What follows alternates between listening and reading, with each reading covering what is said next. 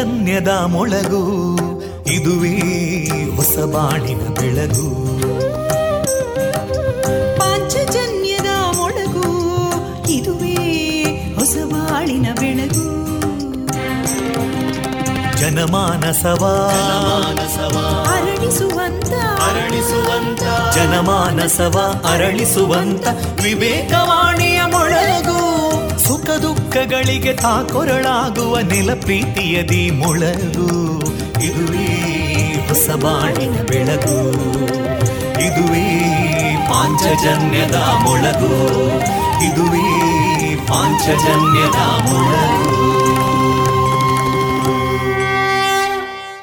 ವಿವೇಕಾನಂದ ವಿದ್ಯಾವರ್ಧಕ ಸಂಘ ಪ್ರವರ್ತಿತ ರೇಡಿಯೋ ಪಾಂಚಜನ್ಯ. ಇದು ಜೀವ ಜೀವದ ಸ್ವರ ಸಂಚಾರ. ತೊಂಬತ್ತು ಬಿಂದು ಎಂಟು ಸ್ವರ ತರಾಂಗಗಳಲ್ಲಿ ಈ ಹೊತ್ತಿನ ಪ್ರಸಾರ ಕಾರ್ಯಕ್ರಮವನ್ನು ಆರಂಭಿಸುತ್ತಿದ್ದೇವೆ. ಆತ್ಮೀಯ ಶ್ರೋತೃ ಬಾಂಧವರಿಗೆ ರೇಡಿಯೋ ಪಾಂಚಜನ್ಯ ಸಮುದಾಯ ಬಾನುಲಿ ಕೇಂದ್ರ ಬಳಗದ ಪರವಾಗಿ ನಾನು ತೇಜಸ್ವಿನಿ ಮಾಡುವ ಪ್ರೀತಿಪೂರ್ವಕ ನಮಸ್ಕಾರಗಳು. ವಂದೇ ಮಾತರಂ. ವಂದೇ ಮಾತರಂ. सुजलां सुफलां मलयज शीतलां सस्यश्यामलां मातरं वन्दे मातरम्। शुभ्रजोत्स्ना पुलकितयामिनीं पुल्लकुसुमिता ध्रुमदळशोभिनीं सुहासिनीं सुमधुरभाषिणीं सुखदां वरदां मातरं वन्दे मातरम् कोटि कोटि कण्ठा कलकलनिनादकराले कोटि कोटि भुजैदृता करकलवाले अबलां केनो मायेतो बले बहुबलधारिणीं नमामि तारिणीं रिपुदलवारिणी मातरम् वन्दे मातरम् तुमि विद्या तुमि धर्मा तुमि हृदि तुमि मर्मा त्वं हि प्राणा शरीरे बाहुते तुमि मा शक्ति हृदये तुमि मा भक्ति तोमारयी प्रतिमागडी मन्दिरे मन्दिरे वन्दे मातरम् त्वं हि दुर्गा दशप्रहरणधारिणीं कमलां कमलदलविहारिणीं वाणीं विद्यादायिनीं नमामि त्वां नमामि कमलाम् अमलामतुलां सुजलां सुफलां मातरं वन्दे मातरम् श्यामलां सरलां सुस्मितां भूषितां धरणीं भरणीं मातरं वन्दे मातरम् वन्दे मातरम्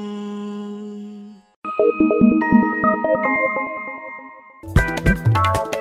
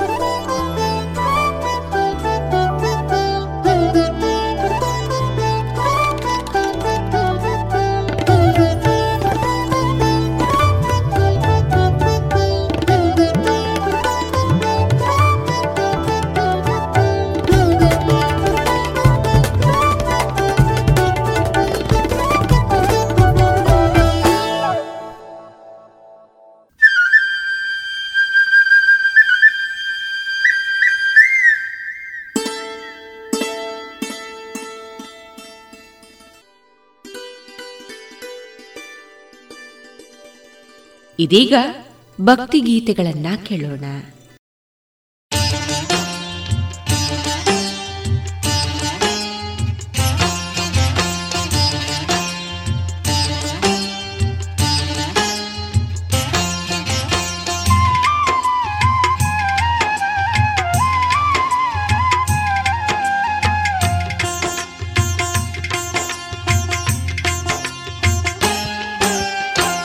ಪರಮಾತ್ಮ ಶರಣೆಂದೆ ಭಕ್ತವತ್ಸಲ ನೀನೆಂದೆ ಶನಿ ಪರಮಾತ್ಮ ಶರಣೆಂದೆ ಭಕ್ತವತ್ಸಲ ನೀನೆಂದೆ ತಂದೆಯು ನೀನೆ ತಾಯಿಯು ನೀನೆ ತಂದೆಯು ನೀನೆ ತಾಯಿಯು ನೀನೆ ಬಂಧು ನೀನೆ ಬಳಗವು ನೀನೆ ಸಕಲ ಭಾಗ್ಯವು ನೀನೇನೆ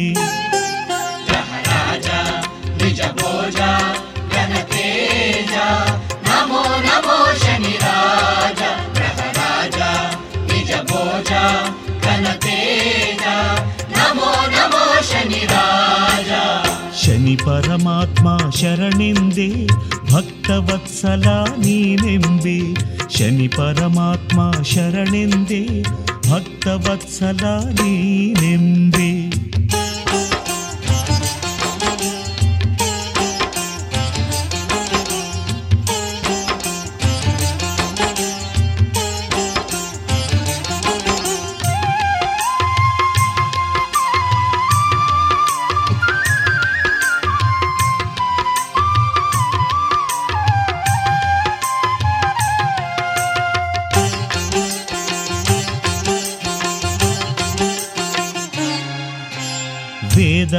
ಮಂತ್ರವನು ತಿಳಿದಿಲ್ಲ ಶಾಸ್ತ್ರ ಸೂತ್ರವನು ಅರಿತಿಲ್ಲ. ವೇದ ಮಂತ್ರವನು ತಿಳಿದಿಲ್ಲ ಶಾಸ್ತ್ರ ಸೂತ್ರವನು ಅರಿತಿಲ್ಲ. ಪೂಜಾ ನೇಮವು ಗೊತ್ತೇ ಇಲ್ಲ. ಪೂಜಾ ನೇಮವು ಗೊತ್ತೇ ಇಲ್ಲ. ನುಡಿದಿದೆ ನನ್ನ ನಾಲಿಗೆ, ನಿನ್ನ ನಾಮವಾ ಹಗಲಿರುಳು. ನನ್ನ ನಾಲಿಗೆ ನಿನ್ನ ನಾಮವ ಹಗಲಿರುಳು ನಲ್ಲಲಿ ತುಂಬಿಗೆ ನೀನೇ ಎಲ್ಲ.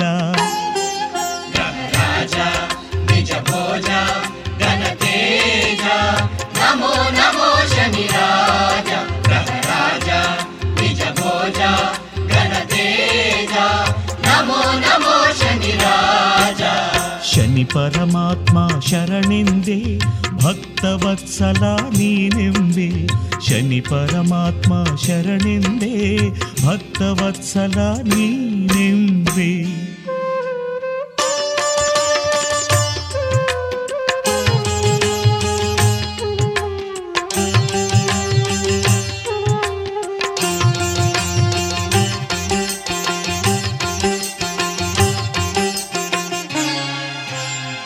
ರಾಗದ್ವೇಷವೂ ಬಿಡಲಿಲ್ಲ, ಕಾಮಕ್ರೋಧವೂ ಕಳೆದಿಲ್ಲ.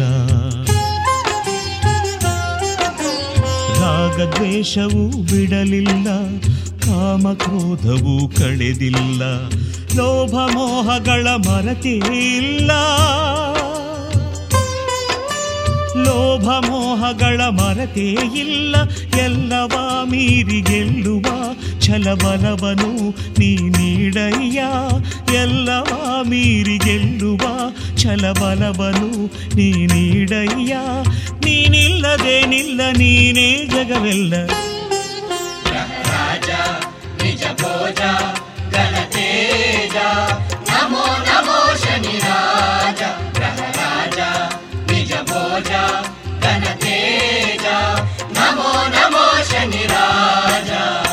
ಶನಿ ಪರಮಾತ್ಮ ಶರಣೆಂದೇ ಭಕ್ತವತ್ಸಲ ನೀನೆಂಬೆ ಶನಿ ಪರಮಾತ್ಮ ಶರಣೆಂದೇ ಭಕ್ತವತ್ಸಲ ನೀನೆಂಬೆ ತಂದೆಯು ನೀನೆ ತಾಯಿಯು ನೀನೆ ತಂದೆಯು ನೀನೆ ತಾಯಿಯು ನೀನೆ ಬಂಧುವು ನೀನೆ ಬಳಗವು ನೀನೆ ಸಕಲ ಭಾಗ್ಯವು ನೀನೇನೆ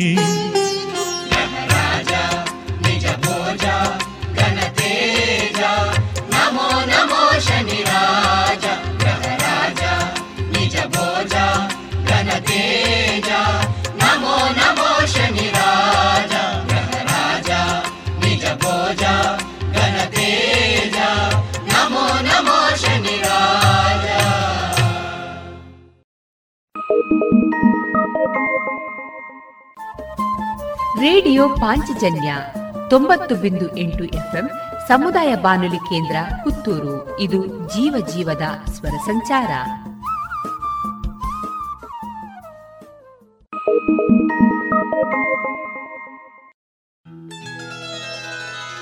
ನೀಲಾಂಜನ ಸಮಾಭಾಸಂ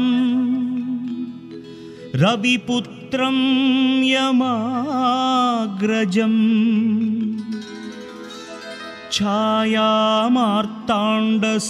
छायामार्ताण्डसम्भूतम् तं नमामि शनेश्चरम्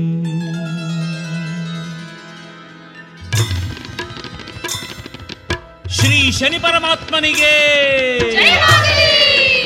ಶ್ರೀ ಗುರು ಶನಿ ಪರಮಾತ್ಮನಿಗೆ ಶನಿ ಪರಮಾತ್ಮನಿಗೆ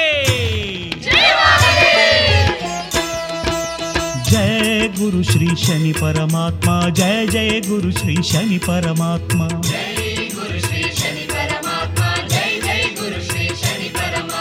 ಛಾಯಾನಂದನ ಶನಿ ಪರಮಾತ್ಮ ಶ್ರೀವರದಾಯಕ ಶನಿ ಪರಮಾತ್ಮ जय गुरु श्री शनि परमात्मा जय जय गुरु श्री शनि परमात्मा ನೀಲಗಾತ್ರ ಶನಿ ಪರಮಾತ್ಮ ನೀಲನೇತ್ರ ಶನಿ ಪರಮಾತ್ಮ ಶನಿ ಪರಮಾತ್ಮ ನೀಲನೇತ್ರ ಶನಿ ಪರಮಾತ್ಮ ನೀಲಲೋಹಿತ ಶನಿ ಪರಮಾತ್ಮ जय गुरु श्री शनि परमात्मा जय जय गुरु श्री शनि परमात्मा।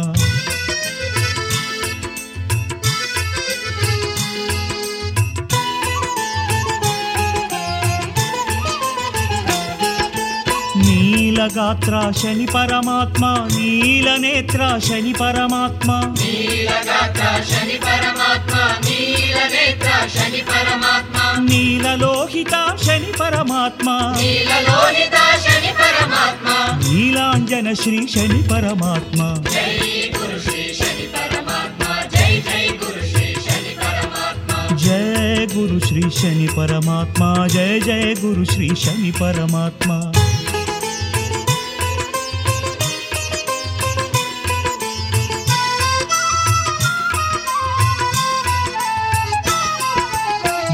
मन्दगमन शनि परमात्मा मकर कुम्भ प्रभु शनि परमात्मा। शनि परमात्मा मकर कुम्भ प्रभु शनि परमात्मा। मार्ताण्ड पुत्र शनि परमात्मा। महामहिम श्री शनि परमात्मा। श्री शनि जय श्री शनि परमात्मा। जय गुरु श्री शनि परमात्मा जय जय गुरु श्री शनि परमात्मा।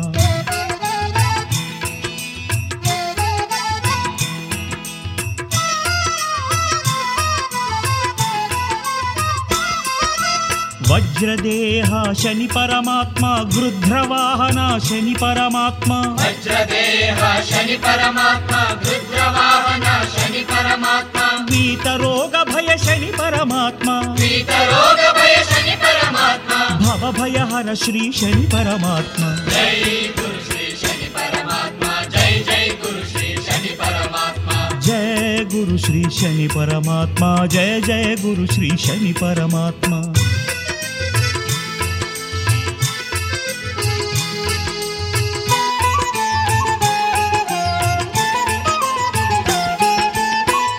गुणैकरूपा शनि परमात्मा गुणघन बन्धु शनि परमात्मा। गुणैकरूपा शनि परमात्मा गुणगण बन्धु शनि परमात्मा। गुणगण गोचर शनि परमात्मा। गुणगण गोचर शनि परमात्मा। गुणाभरण श्री शनि परमात्मा। जय गुरु श्री शनि परमात्मा जय जय गुरु श्री शनि परमात्मा। जय गुरु श्री शनि परमात्मा जय जय गुरु श्री शनि परमात्मा।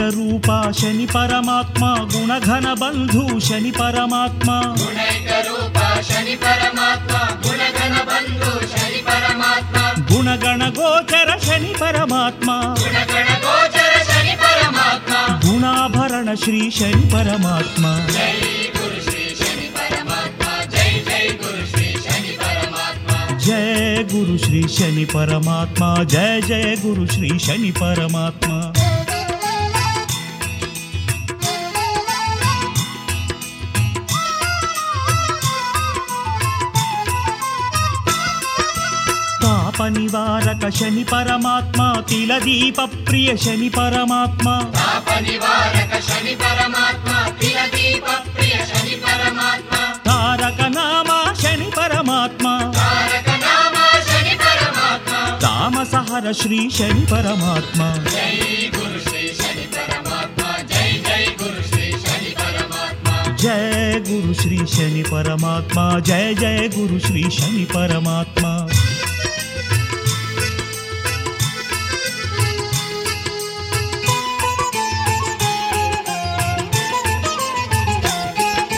श्रेयोदाता शनि परमात्मा शरासन स्थित शनि परमात्मा श्रेयो दाता शनि परमात्मा शनि परमात्मा श्रावण प्रीता शनि परमात्मा श्रावण प्रीता शनि परमात्मा शुभप्रद श्री शनि परमात्मा जय गुरु श्री शनि परमात्मा जय जय गुरु श्री शनि परमात्मा जय गुरु श्री शनि परमात्मा जय जय गुरु श्री शनि परमात्मा जय गुरु श्री शनि परमात्मा जय जय गुरु श्री शनि परमात्मा जय गुरु श्री शनि परमात्मा जय जय गुरु श्री शनि परमात्मा जय गुरु श्री शनि परमात्मा जय जय गुरु श्री शनि परमात्मा जय गुरु श्री शनि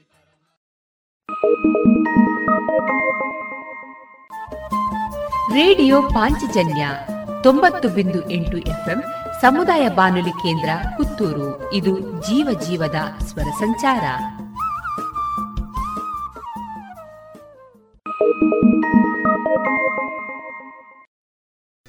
ಇದುವರೆಗೆ ಭಕ್ತಿ ಗೀತೆಗಳನ್ನ ಕೇಳಿದಿರಿ. ಇನ್ನೀಗ ಕೇಳಿ ಸಂತ ತುಳಸೀದಾಸರ ಹನುಮಾನ್ ಚಾಲಿಸಾದ ಗಾಯನ ಹಾಡಿದ ವಿದ್ಯಾರ್ಥಿನಿಯರು ಮಾನಸ, ಆಶಿತಾ ಸಿಂಧು ವೈಷ್ಣವಿ ಪ್ರಾರ್ಥನಾ ಪ್ರಭು ಯಶಸ್ವಿನಿ ತೆಂಕಬೈಲು ಸಹಕಾರ ಡಾಕ್ಟರ್ ದುರ್ಗಾರತ್ನ जय श्री राम श्री गुरु चरण सरोज रज निज मन मुकुर सुधारी बरनौ रघुवर विमलयस जोदायक फलचारे। फलचरे बुद्धिहीन तनुजाने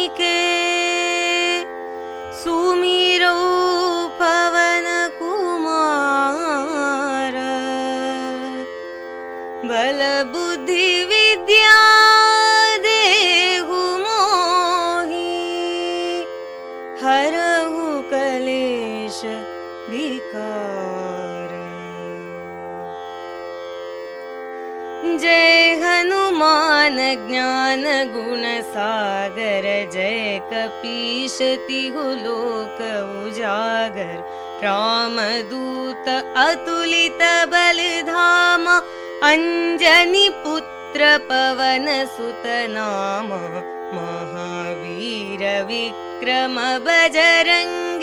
कुमति निवार सुमति के सङ्गि कञ्चन भरण विराज सुबेसा कानन कुण्डल कुञ्चित केशा हाथ वज्र औ ध्वजा विराजै कान्धे मूज जनेऊ साजे शङ्कर सुवन केसरी नन्दन तेज प्रताप महाजगबन्धन विद्यावान गुणि अति चातुर राम काज करिबे को आतुर प्रभु चरित्र सुनिबे को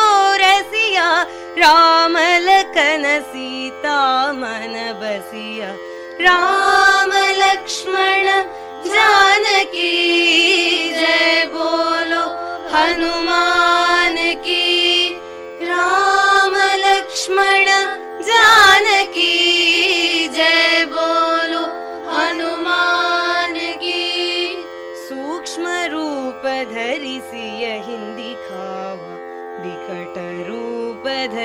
लंक जरावा भीम रूप धरि असुर संहारे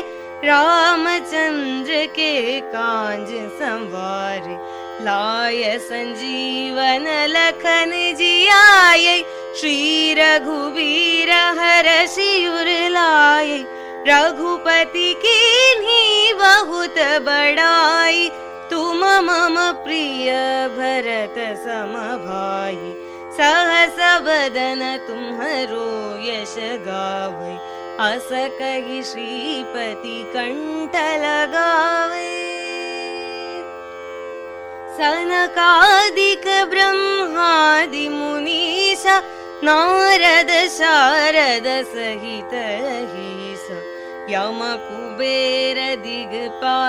जहाते कवि कहि सखे कहाते तुम उपकार सुग्रीव ही कीन्ह राम मिलाय राजपद दीन्ह। राम लक्ष्मण जानकी जय बोलो हनुमान की राम लक्ष्मण जानकी जय बोलो हनुमान की। तुम्हारो मंत्र विभीषण माना लंकेश्वर भय सब जग जाना।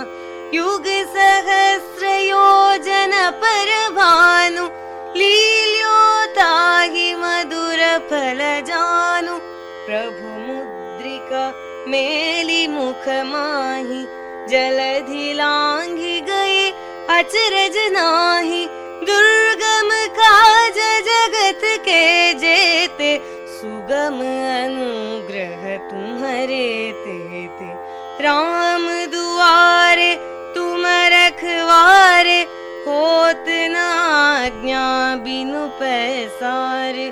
सब सुख लहै तुम्हारी शरणा तुम रक्षक काहू को डरना।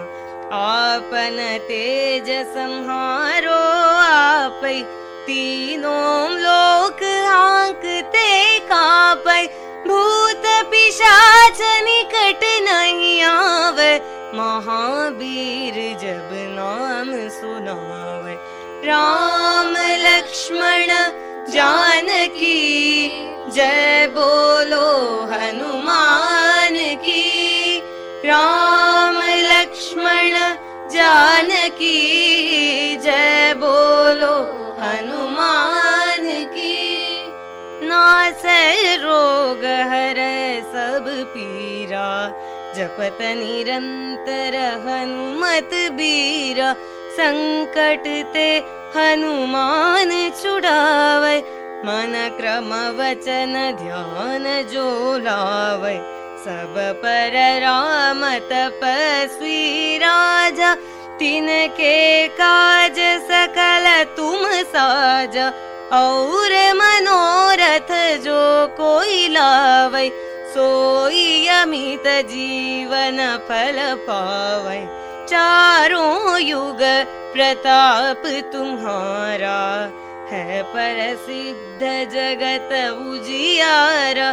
साधु संत के तुम रखवारे असुर निकंदन राम दुलारे। अष्ट सिद्धि नवनिधि के दाता असबर दीन जानकी माता राम रसायन तुम्हारे पासा सदा रहो रघुपति के दासा।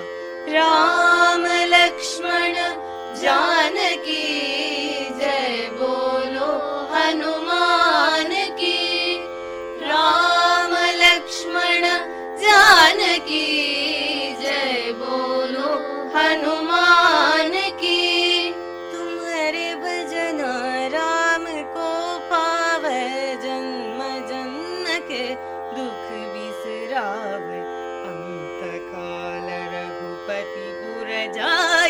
जहाँ जन्म हरि भक्त कहाई और देवता चित्त न धरई हनुमत से ही सर्व सुख करही संकट कटे मिटे सब पीरा जो सुमिरे हनुमत बलबीरा जय जय जय हनुमान गोसाई जय जय जय हनुमान गोसाई कृपा करहु गुरुदेव की नाई।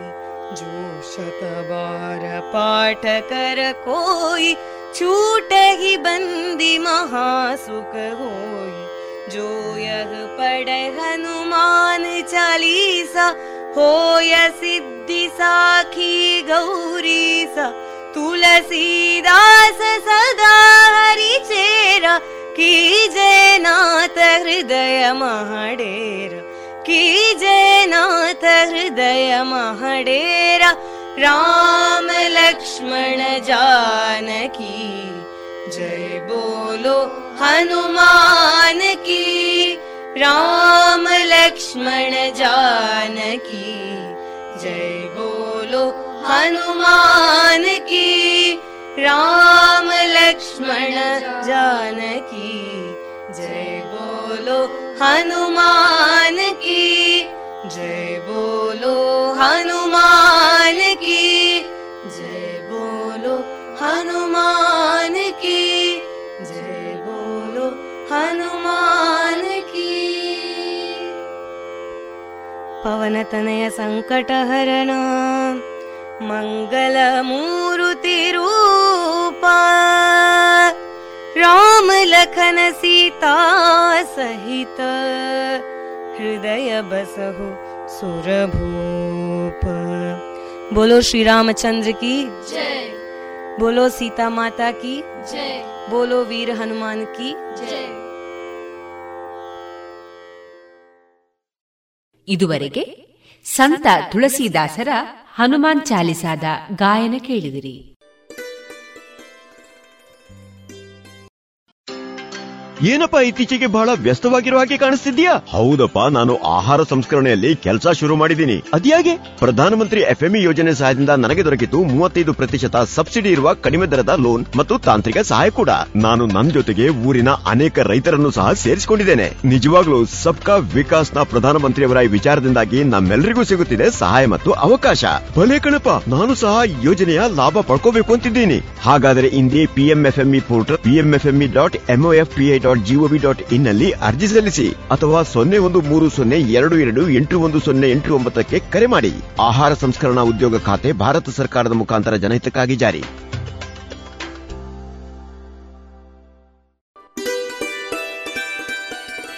ಇನ್ನು ಮುಂದೆ ಪುಣಚ ಶ್ರೀದೇವಿ ಹಿರಿಯ ಪ್ರಾಥಮಿಕ ಶಾಲೆ ದೇವಿನಗರ.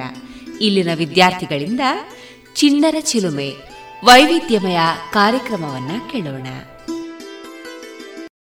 ಭಾರತದ ಇಲ್ಲಿಯವರೆಗಿನ ಎಲ್ಲ ಪ್ರಧಾನಿಗಳ ಬಗ್ಗೆ ಒಂದೆರಡು ಮಾಹಿತಿ ನೀಡಲಿದ್ದಾನೆ. ಏಳನೇ ತರಗತಿಯ ವಿದ್ಯಾರ್ಥಿ ಕೃತಿಕ್.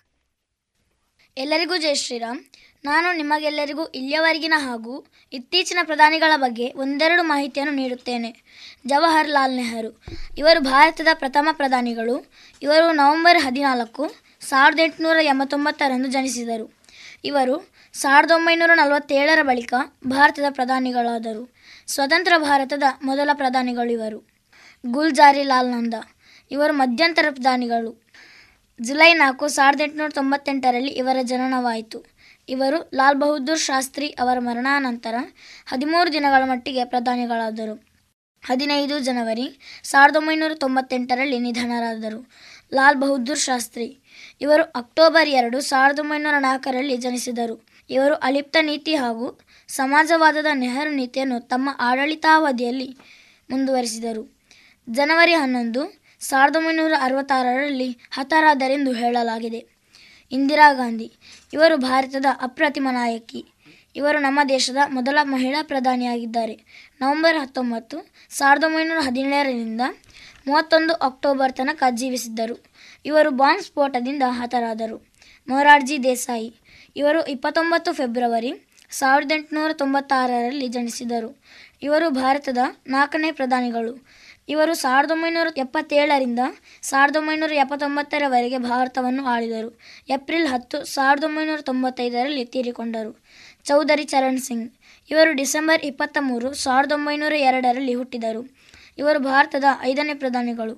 ಇವರು ಇಪ್ಪತ್ತೆಂಟು ಜುಲೈ, ಸಾವಿರದ ಒಂಬೈನೂರ ಎಪ್ಪತ್ತೊಂಬತ್ತರಿಂದ ಜನವರಿ ಹದಿನಾಲ್ಕು ಸಾವಿರದ ಒಂಬೈನೂರ ಎಂಬತ್ತರವರೆಗೆ ಭಾರತದ ಪ್ರಧಾನಿಗಳಾಗಿದ್ದರು. ರಾಜೀವ್ ಗಾಂಧಿ ಇವರು ಆಗಸ್ಟ್ ಇಪ್ಪತ್ತು ಸಾವಿರದ ಒಂಬೈನೂರ ನಲವತ್ತ ನಾಲ್ಕರಲ್ಲಿ ಜನಿಸಿದರು. ಭಾರತದ ಆರನೇ ಪ್ರಧಾನಿಗಳು ಸಾವಿರದ ಒಂಬೈನೂರ ಎಂಬತ್ನಾಲ್ಕರಿಂದ ಸಾವಿರದ ಒಂಬೈನೂರ ಎಂಬತ್ತೊಂಬತ್ತರವರೆಗೆ ಭಾರತದ ಪ್ರಧಾನಿಗಳಾಗಿದ್ದರು. ಮೇ ಇಪ್ಪತ್ತೊಂದು ಸಾವಿರದ ಒಂಬೈನೂರ ತೊಂಬತ್ತೊಂದರಂದು ಹತರಾದರು. V. P. Singh. V. P. Singh ಇವರು ಸಾವಿರದ ಒಂಬೈನೂರ ಮೂವತ್ತೊಂದು ಜೂನ್ ಇಪ್ಪತ್ತೈದರಲ್ಲಿ ಹುಟ್ಟಿದರು. ಇವರ ಪೂರ್ಣ ನಾಮ ವಿಶ್ವನಾಥ ಪ್ರತಾಪ್ ಸಿಂಗ್. ಇವರು ಏಳನೇ ಪ್ರಧಾನಿಗಳು. ಇವರು ಮೇಲೋಮ ಹೋರಾಟದಲ್ಲಿ ಮೂತ್ರಪಿಂಡಗಳ ಕೊರತೆಯಿಂದ ನವೆಂಬರ್ ಇಪ್ಪತ್ತೇಳು, ಎರಡು ಸಾವಿರದ ಎಂಟರಲ್ಲಿ ತೀರಿಕೊಂಡರು. ಎಸ್. ಚಂದ್ರಶೇಖರ್ ಹದಿನೇಳು ಏಪ್ರಿಲ್, ಸಾವಿರದ ಒಂಬೈನೂರ ಇಪ್ಪತ್ತೇಳರಲ್ಲಿ ಜನಿಸಿದರು. ಭಾರತದ ಎಂಟನೇ ಪ್ರಧಾನಿಗಳು. ಸಾವಿರದ ಒಂಬೈನೂರ ಅರವತ್ತೆರಡರಿಂದ ಸಾವಿರದ ಒಂಬೈನೂರ ಅರವತ್ತೇಳರವರೆಗೆ ಭಾರತೀಯ ರಾಜ್ಯಸಭೆಯ ಸದಸ್ಯರಾಗಿದ್ದರು. ಇವರು ವಿ. ಪಿ. ಸಿಂಗ್ರನ್ನು ಸಾವಿರದ ಒಂಬೈನೂರ ತೊಂಬತ್ತರ ನವೆಂಬರ್ನಲ್ಲಿ ಮರುನೇಮೀಕರಣ ಮಾಡಿದರು. ಪಿ ವಿ ನರಸಿಂಹರಾವ್ ಇಪ್ಪತ್ತೆಂಟು ಜೂನ್ ಸಾವಿರದ ಒಂಬೈನೂರ ಇಪ್ಪತ್ತೊಂದರಲ್ಲಿ ಹುಟ್ಟಿದರು. ಇವರು ಭಾರತೀಯ ಸ್ವಾತಂತ್ರ್ಯ ಹೋರಾಟಗಾರರು, ವಕೀಲರು, ರಾಜಕಾರಣಿಗಳು ಹೌದು. ಇವರು ಭಾರತದ ಒಂಬತ್ತನೇ ಪ್ರಧಾನಿಗಳು. ಸಾವಿರದ ಒಂಬೈನೂರ ತೊಂಬತ್ತೊಂದರಿಂದ ಸಾವಿರದ ಒಂಬೈನೂರ ತೊಂಬತ್ತಾರರವರೆಗೆ ಆಳಿದ ಭಾರತದ ನಾಯಕ ಇವರು. ಮೂವತ್ತೊಂದು ಡಿಸೆಂಬರ್ ಎರಡು ಸಾವಿರದ ನಾಲ್ಕರಲ್ಲಿ ಮರಣವನ್ನಪ್ಪಿದರು. ಅಟಲ್ ಬಿಹಾರಿ ವಾಜಪೇಯಿ ಇವರು ಡಿಸೆಂಬರ್ ಇಪ್ಪತ್ತೈದು ಸಾವಿರದ ಒಂಬೈನೂರ ಇಪ್ಪತ್ನಾಲ್ಕರಲ್ಲಿ ಗ್ವಾಲಿಯರ್ನಲ್ಲಿ ಜನಿಸಿದರು. ಬಹಳ ಸುದೀರ್ಘ ಆಳ್ವಿಕೆಯನ್ನು ಇವರು ನಡೆಸಿದರು. ಇವರು ಒಂಬತ್ತು ಬಾರಿ ಲೋಕಸಭೆಯ ಚುನಾವಣೆಗೆ ಸ್ಪರ್ಧಿಸಿದ್ದರು. ಭಾರತದಲ್ಲಿ ಪಾಕಿಸ್ತಾನಕ್ಕೆ ಭೂ ಸಾರಿಗೆ ವ್ಯವಸ್ಥೆಯನ್ನು ಜಾರಿಗೆಗೊಳಿಸಿದರು ಎಚ್ ಡಿ ದೇವೇಗೌಡ, ಕರ್ನಾಟಕ ಮೂಲದ ಇವರು ಹನ್ನೊಂದನೇ ಪ್ರಧಾನಿ. ಸಾವಿರದ ಒಂಬೈನೂರ ತೊಂಬತ್ತಾರರಿಂದ ಸಾವಿರದ ಒಂಬೈನೂರ ತೊಂಬತ್ತೇಳರವರೆಗೆ ಭಾರತವನ್ನು ಆಳಿದರು ಇವರು ಒಕ್ಕಲಿಗರ ಸಮುದಾಯದ ನಾಯಕರಾಗಿದ್ದಾರೆ. ಮಣ್ಣಿನ ಮಗ ಎಂದೇ ಇವರು ಪ್ರಸಿದ್ಧರು.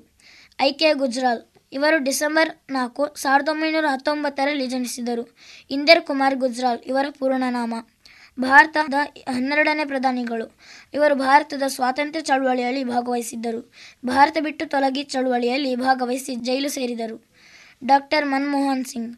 ಇವರು ಭಾರತದ ತತ್ವಶಾಸ್ತ್ರಜ್ಞರು ಹಾಗೂ ಹದಿಮೂರನೇ ಪ್ರಧಾನಿಗಳು. ಎರಡು ಸಾವಿರದ ನಾಲ್ಕರಿಂದ ಎರಡು ಸಾವಿರದ ಹದಿನಾಲ್ಕರವರೆಗೆ ಭಾರತವನ್ನು ಆಳಿದರು. ನರೇಂದ್ರ ಮೋದಿ. ಇವರ ಪೂರ್ಣ ನಾಮ, ನರೇಂದ್ರ ದಾಮೋದರ್ ದಾಸ್ ಮೋದಿ. ಇವರು ಅಪ್ಪಟ ದೇಶಭಕ್ತ ಹಾಗೂ ದೇಶಾಭಿಮಾನಿಯೂ ಹೌದು. ಸೆಪ್ಟೆಂಬರ್ ಹದಿನೇಳು ಸಾವಿರದ ಒಂಬೈನೂರ ಐವತ್ತರಲ್ಲಿ ಜನಿಸಿದರು. ಎರಡು ಸಾವಿರದ ಹದಿನಾಲ್ಕರಿಂದ ಎರಡು ಸಾವಿರದ ಹತ್ತೊಂಬತ್ತು ಹಾಗೂ ಇದೀಗ ಎರಡು ಸಾವಿರದ ಹತ್ತೊಂಬತ್ತರಿಂದ ಎರಡು ಸಾವಿರದ ಇಪ್ಪತ್ನಾಲ್ಕರ ಅವಧಿಯನ್ನು ಆಳುತ್ತಿದ್ದಾರೆ. ಇವರು ಭಾರತಕ್ಕೆ ನೀಡಿರುವ ಸೌಕರ್ಯಗಳು ಅಪಾರ.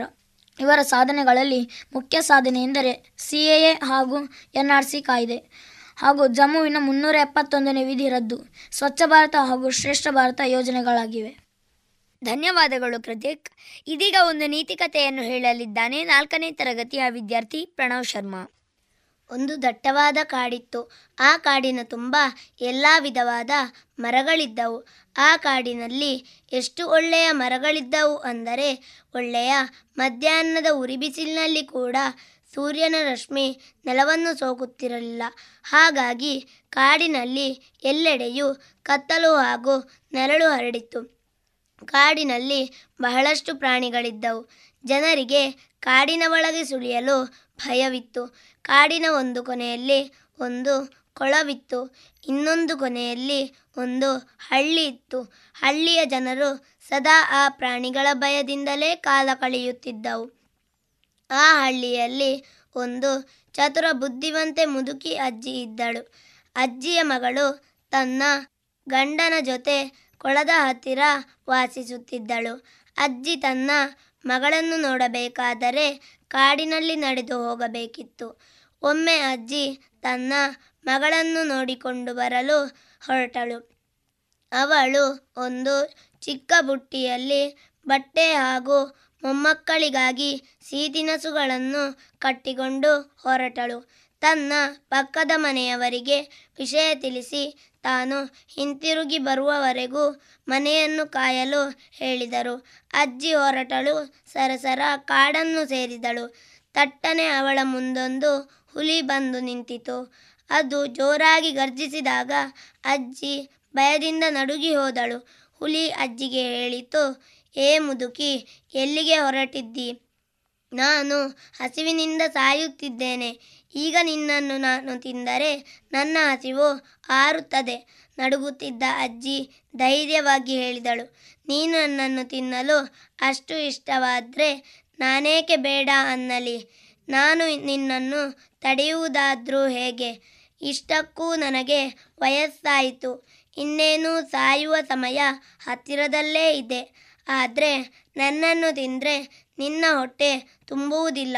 ಹುಲಿಯು ಗರ್ಜಿಸಿತು. ಏ ಮುದುಕಿ, ನೀನು ನನಗೆ ಮೋಸ ಮಾಡಲು ಮುಂದಾಗಲು ಪ್ರಯತ್ನಿಸಬೇಡ. ನಾನು ನಿನ್ನನ್ನು ಬಿಡುವುದಿಲ್ಲ ಹೇಳಿತು. ಮುದುಕಿ, ಹಾಗಲ್ಲ. ನಾನು ಈಗ ಮುದುಕಿ, ನನ್ನ ಮೈಯೆಲ್ಲ ಮೂಳೆ. ನನ್ನನ್ನು ತಿಂದರೆ ನಿನ್ನ ಹಸಿವು ನೀಗಲ್ಲ. ನಾನು ನನ್ನ ಮಗಳ ಮನೆಗೆ ಹೊರಟಿದ್ದೇನೆ. ಅಲ್ಲಿಗೆ ಹೋಗಿ ಒಳ್ಳೆ ತಿಂಡಿ ಊಟ ಮಾಡಿ ವಿಶ್ರಮಿಸಿ ದಪ್ಪವಾಗುತ್ತೇನೆ ಆಗ ನೀನು ನನ್ನನ್ನು ತಿಂದರೆ ತೃಪ್ತಿಯಾಗುವುದು. ಹುಲಿ ಯೋಚಿಸಿತು. ಅದು ಸರಿಯೇ ಎನಿಸಿತು. ಅದು ಅಜ್ಜಿಗೆ ಹೇಳ್ತು. ಈಗ ನೀನು ನಿನ್ನ ಮಗಳ ಮನೆಗೆ ಹೋಗು. ಆದರೆ ಮಾತಿನಂತೆ ನೀನು ದಪ್ಪವಾಗಿ ಮತ್ತೆ ಹಿಂತಿರುಗಿ ಬರದಿದ್ದರೆ ನಾನೇ ನಿನ್ನನ್ನು ಹುಡುಕಿಕೊಂಡು ಬರುತ್ತೇನೆ ಎಂದಿತು. ಹುಲಿ ಹ್ಞೂ ಮಾತು ಕೊಟ್ಟು ಮತ್ತೆ ಹೊರಟಳು ಅಜ್ಜಿ. ಸ್ವಲ್ಪ ದೂರದಲ್ಲೇ ಅಲ್ಲೊಂದು ನರಿ ಬಂದು ನಿಂತಿತು. ನರಿಗೆ ಅಜ್ಜಿಯನ್ನು ಕಂಡು ಬಾಯೂರಿತು. ನರಿಯು ಅಜ್ಜಿಯನ್ನು ತಡೆಯಿತು. ಅಜ್ಜಿ ಹೆದರಲಿಲ್ಲ. ನರಿ ಹೇಳಿತು, ಓ ಅಜ್ಜಿ, ನೀನೆಷ್ಟು ಒಳ್ಳೆಯವಳು. ನನ್ನ ಹಸಿವನ್ನು ನೀಗಿಸಲೆಂದೇ ಬಂದಿದ್ದೀಯ ಅಜ್ಜಿ ಮತ್ತೆ ನರಿಗೆ ಅದೇ ಕತೆ. ಹುಲಿಗೆ ಹೇಳಿದ ಹಾಗೆ ಹೇಳಿದ್ಲು. ನರಿ ಕೂಡ ಒಪ್ಪಿಕೊಂಡಿತು. ಅವಳನ್ನು ಮಗಳ ಮನೆಗೆ ಕಳಿಸಿಕೊಡ್ತು. ಹೀಗೆ ತಪ್ಪಿಸಿಕೊಂಡು ಅಜ್ಜಿ ಕೊಳದ ಬಳಿ ಬಂದು ಮಗಳ ಮನೆಗೆ ಸೇರಿದಳು. ಅಜ್ಜಿ ಸಂತೋಷದಿಂದ ಕೆಲವು ದಿನ ಮಗಳ ಮನೆಯಲ್ಲೇ ಕಳೆದಳು. ಒಂದು ದಿನ ಅಜ್ಜಿ ಮಗಳಿಗೆ ಹೇಳಿದ್ಲು, ನಾನು ಹಿಂತಿರುಗಿ ಹೋಗುವ ಸಮಯ ಬಂದಿದೆ. ನಾನು ಇನ್ನು ಬದುಕಿಯೇ ಇದ್ದರೆ ಮತ್ತೆ ನಿನ್ನನ್ನು ಕಾಣುತ್ತೇನೆ ಎಂದು ಮಗಳಿಗೆ ಹೇಳಿದಳು. ತನ್ನ ತಾಯಿ ಏನೋ ಮುಚ್ಚಿಡುತ್ತಿದ್ದಾಳೆಂದು ಎನಿಸಿತು. ತನ್ನ ತಾಯಿಯಿಂದ ನಡೆದ ವಿಚಾರವನ್ನು ತಿಳಿದುಕೊಂಡು ಉಪಾಯ ಹುಡುಕುತ್ತೇನೆಂದು ಮಾತು ಕೊಟ್ಟಳು. ಮಗಳು ಒಂದು ದೊಡ್ಡ ಕುಂಬಳಕಾಯಿಯನ್ನು ತೆಗೆದು ಒಳಗಿದ್ದದ್ದನ್ನೆಲ್ಲ ತೆಗೆದು ಖಾಲಿ ಮಾಡಿದಳು. ಅವಳ ತಾಯಿಯನ್ನು ಅದರೊಳಗೆ ಸೇರಿಕೊಳ್ಳಲು ಹೇಳಿದಳು. ಕುಂಬಳಕಾಯಿ ಓಡಿ ಓಡಿ ಉರುಳಿ ಕಾಡಿನಲ್ಲಿ ನರಿಯ ಬಳಿ ಬಂದಿತು. ನರಿ ಕೇಳಿತು. ಓಯ್ ಕುಂಬಳಕಾಯಿ, ನೀನು ಒಂದು ಮುದುಕಿಯನ್ನು ನೋಡಿದ್ದೀಯ? ಕುಂಬಳಕಾಯಿಯ ಒಳಗಿದ್ದ ಅಜ್ಜಿ ಹೇಳಿದಳು, ಇಲ್ಲ ಇಲ್ಲ, ಹೀಗೆ ಹೇಳಿ ಕುಂಬಳಕಾಯಿ ಓಡಲು ಪ್ರಾರಂಭಿಸಿದ ಕುಂಬಳಕಾಯಿಯನ್ನು ನರಿ ಹಿಂಬಾಲಿಸಿತು. ಇಬ್ಬರೂ ಕಾಯುತ್ತಿದ್ದ ಹುಲಿಯ ಬಳಿ ಬಂದಿತು. ಹುಲಿ ಕುಂಬಳಕಾಯಿಯ ಮೇಲೆ ಹಾರಿಯೇ ಬಿಟ್ಟಿತು. ಆಗ ಅಜ್ಜಿ ಕೂಗಿದಳು, ಹಾಂ ಹಾಂ ಸ್ವಲ್ಪ ತಡೆಯಿರಿ ನಿಮ್ಮಿಬ್ಬರಲ್ಲಿ ನನ್ನ ತಲೆ ಯಾರು ತಿನ್ನುತ್ತೀರಿ ಮತ್ತು ಕೈ ಕಾಲು ಯಾರು ತಿನ್ನುತ್ತೀರಿ ಎಂದು ಮೊದಲು ನಿರ್ಧರಿಸಿಕೊಳ್ಳಿ ಎಂದಳು. ಆಗ ಹುಲಿಯು ಹಾಗೂ ನರಿಯು, ನನಗೆ ತಲೆ ಬೇಕು, ಇಲ್ಲ ನನಗೆ ತಲೆ ಬೇಕು ಎಂದು ಜಗಳ ಮಾಡತೊಡಗಿದರು. ಅಲ್ಲಿಂದ ಓಟಕ್ಕಿತ್ತ ಕುಂಬಳಕಾಯಿ ಅಜ್ಜಿಯ ಮನೆ ಸೇರುವ ತನಕ ನಿಲ್ಲಲೇ ಇಲ್ಲ. ನೋಡಿದಿರಾ ಸ್ವಲ್ಪ ಸಮಯಕ್ಕೆ ತಕ್ಕಂತೆ ಬುದ್ಧಿ ಉಪಯೋಗಿಸಿದರೆ ಎಂಥ ಕಷ್ಟದಿಂದಲೂ ಪಾರಾಗಬಹುದು ಅಲ್ವಾ? ಧನ್ಯವಾದ ಪ್ರಣವ್ ಶರ್ಮಾ. ನಮ್ಮ ಜಾನಪದ ಸಂಸ್ಕೃತಿಗೆ ಸಂಬಂಧಿಸಿದಂತೆ ಒಂದು ಗೀಗಿ ಪದವನ್ನು ಹಾಡಲಿದ್ದಾರೆ. ಏಳನೇ ತರಗತಿಯ ಆಕಾಂಕ್ಷ ರಶ್ಮಿತಾ ಮೋಕ್ಷಿತಾ ಮತ್ತು ಸುಷ್ಮಿತಾ ಹಾಗೂ ಆರನೇ ತರಗತಿಯ ವಿದ್ಯಾರ್ಥಿನಿ ಮೇಘಶ್ರೀ ನಾವು ಬಂದೇವಾ ನಾವು ಬಂದೇವಾ. ಯಾಕ? ನಾವು ಬಂದೇ ವಾಗಿಗಿ ಪದ ಹಾಡೋದಕ, ನಮ್ಮ ಹಳ್ಳಿ ಮನಿ ಕತಿ ಹೇಳೋದಕ. ಅರೆ, ಗೀಯ ಗೀಯ, ಗಾಗಿಯ ಗಿಯ ಗಿಯ.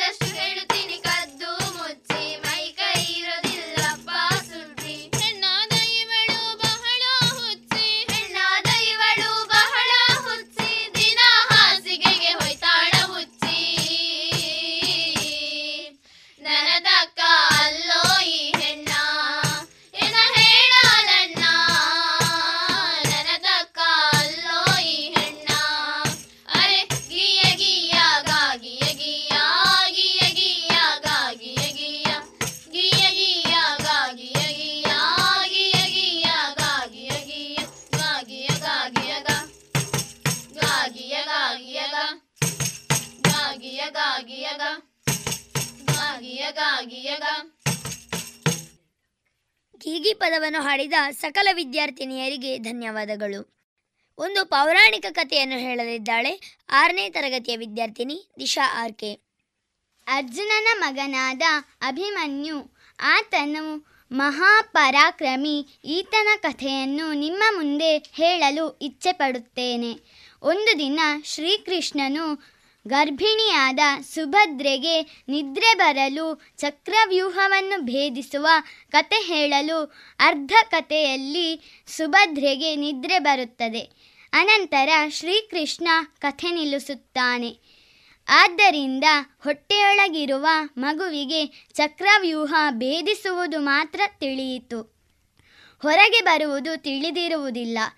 ನಂತರ ಆ ಮಗು ಜನಿಸಿದ ಕೂಡಲೇ ಅವನಿಗೆ ಅಭಿಮನ್ಯು ಎಂಬ ಹೆಸರಿಡುತ್ತಾರೆ. ಹೀಗೆ ನಂತರ ಕುರುಕ್ಷೇತ್ರ ಯುದ್ಧದ ಸಮಯದಲ್ಲಿ ದ್ರೋಣಾಚಾರ್ಯರು ಒಂದು ಪದ್ಮವ್ಯೂಹವನ್ನು ರಚಿಸುತ್ತಾರೆ.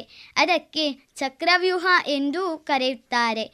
ಆಗ ಚಕ್ರವ್ಯೂಹ ಭೇದಿಸುವುದು ತಿಳಿದಿದ್ದು ಕೃಷ್ಣ, ಅರ್ಜುನ ಪ್ರದ್ಯುಮ್ನ ಮತ್ತು ಅಭಿಮನ್ಯುವಿಗೆ ಮಾತ್ರ.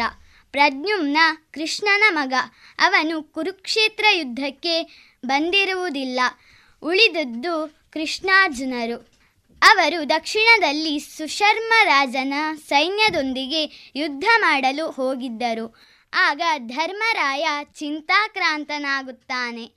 ಆಗಷ್ಟೇ ಅಭಿಮನ್ಯು ತರುಣ ಬಾಲ ಆಗ ಧರ್ಮರಾಯನ ಎದುರು ನಿಂತು, ನಾನು ಚಕ್ರವ್ಯೂಹವನ್ನು ಭೇದಿಸುತ್ತೇನೆ ಎನ್ನುತ್ತಾನೆ.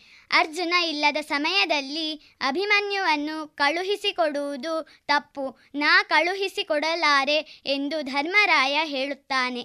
ಆಗ ಅಭಿಮನ್ಯು ಚಕ್ರವ್ಯೂಹವನ್ನು ಭೇದಿಸದಿದ್ದರೆ ನಾನು ಅರ್ಜುನನ ಮಗನೇ ಅಲ್ಲ, ಕೃಷ್ಣನ ಅಳಿಯನೇ ಅಲ್ಲ. ಯುದ್ಧದಲ್ಲಿ ಸತ್ತರೆ ವೀರ ಸ್ವರ್ಗ ಸಿಗುತ್ತದೆ. ಮರಣಕ್ಕಿಂತ ಅಭಿಮಾನದಿಂದಲೇ ಹೆಚ್ಚು ನೋವಾಗುತ್ತದೆ ಎನ್ನುತ್ತಾನೆ. ಆಗ ಧರ್ಮರಾಯ ಕಳುಹಿಸಿಕೊಡುತ್ತಾನೆ. ಆದರೆ ಭೀಮಸೇನನನ್ನು ಚಕ್ರವ್ಯೂಹದ ದ್ವಾರದ ಬಳಿಯೇ ಜಯದ್ರುತನು ತಡೆಯುತ್ತಾನೆ.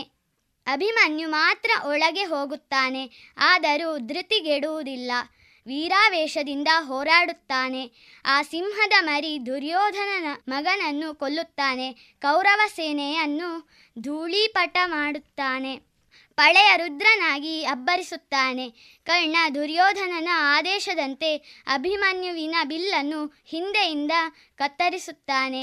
ಆಗ ಅಭಿಮನ್ಯುವು ಕೀಳಾದ ಜಾತಿಯವನಾಗಿದ್ದಾಗ ಕೀಳು ಕೆಲಸವನ್ನೇ ಮಾಡುತ್ತೀಯ ಎಂದು ಹೇಳುತ್ತಾನೆ. ಅಭಿಮನ್ಯು ತನ್ನ ರಥದ ಚಕ್ರವನ್ನು ಹಿಡಿದು ವೀರ ಹೋರಾಟವನ್ನು ನಡೆಸುತ್ತಾನೆ.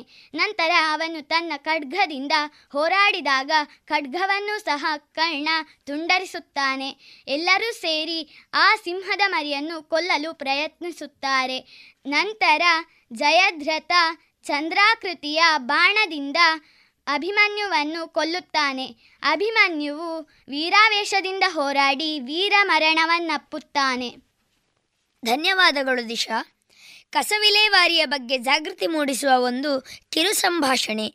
ಏಳನೇ ತರಗತಿಯ ಆಕಾಂಕ್ಷ, ಮಾನಸ, ಗುರುದೀಪ್.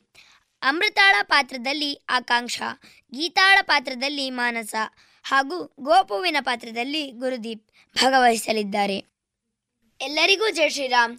ನಾವು ಇಂದು ಕಸವಿಲೇವಾರಿಯ ಬಗ್ಗೆ ಜಾಗೃತಿ ಮೂಡಿಸುವ ಒಂದು ಕಿರು ಸಂಭಾಷಣೆಯನ್ನು ನಿಮ್ಮ ಮುಂದೆ ಇಡಲಿದ್ದೇವೆ. ಹೇ ಗೀತಾ ನನಗೆ ನಾಳೆ ಪ್ರಬಂಧ ಬರೆಯೋಕಿದೆ. ಸ್ವಲ್ಪ ನನಗೆ ಸಹಾಯ ಮಾಡ್ತೀಯಾ? ಅಷ್ಟೇ ತಾನೇ. ಸರಿ ಏನು ಪ್ರಬಂಧದ ವಿಷಯ? ಕಸ ವಿಲೇವಾರಿ ಕಣೆ. ಇಷ್ಟು ಸುಲಭದ ವಿಷಯ ಸಿಕ್ಕಿದೆ? ಹೌದು ಆದರೆ ನನಗೆ ಈ ಶಾಲೆ ಚಿಂತೆಯಲ್ಲಿ ಏನೂ ಹೊಳಿತಿಲ್ಲ. ತಡಿ ನಾನು ಸ್ವಲ್ಪ ಯೋಚಿಸ್ತೀನಿ.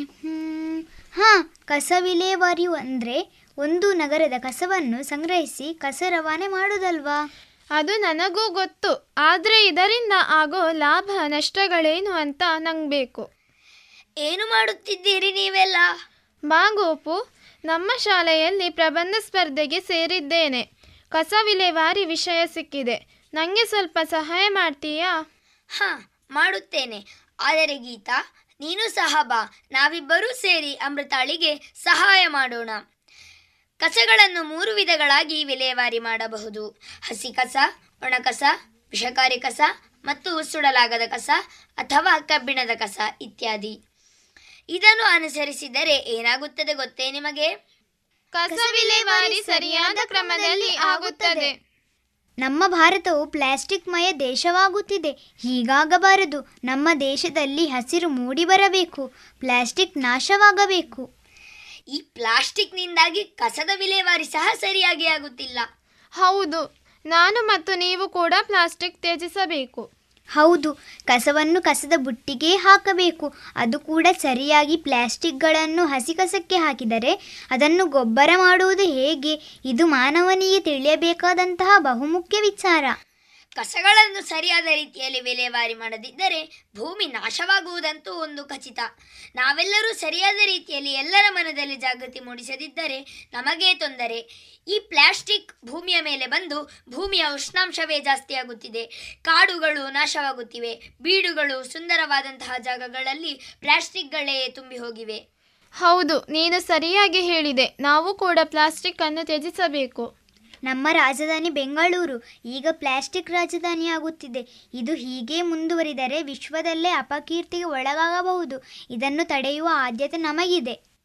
ನನಗೆ ತಡವಾಗುತ್ತಿದೆ. ಬಾ, ಹೋಗೋಣ ಗೀತಾ. ಧನ್ಯವಾದಗಳು ಗೆಳೆಯರೆ.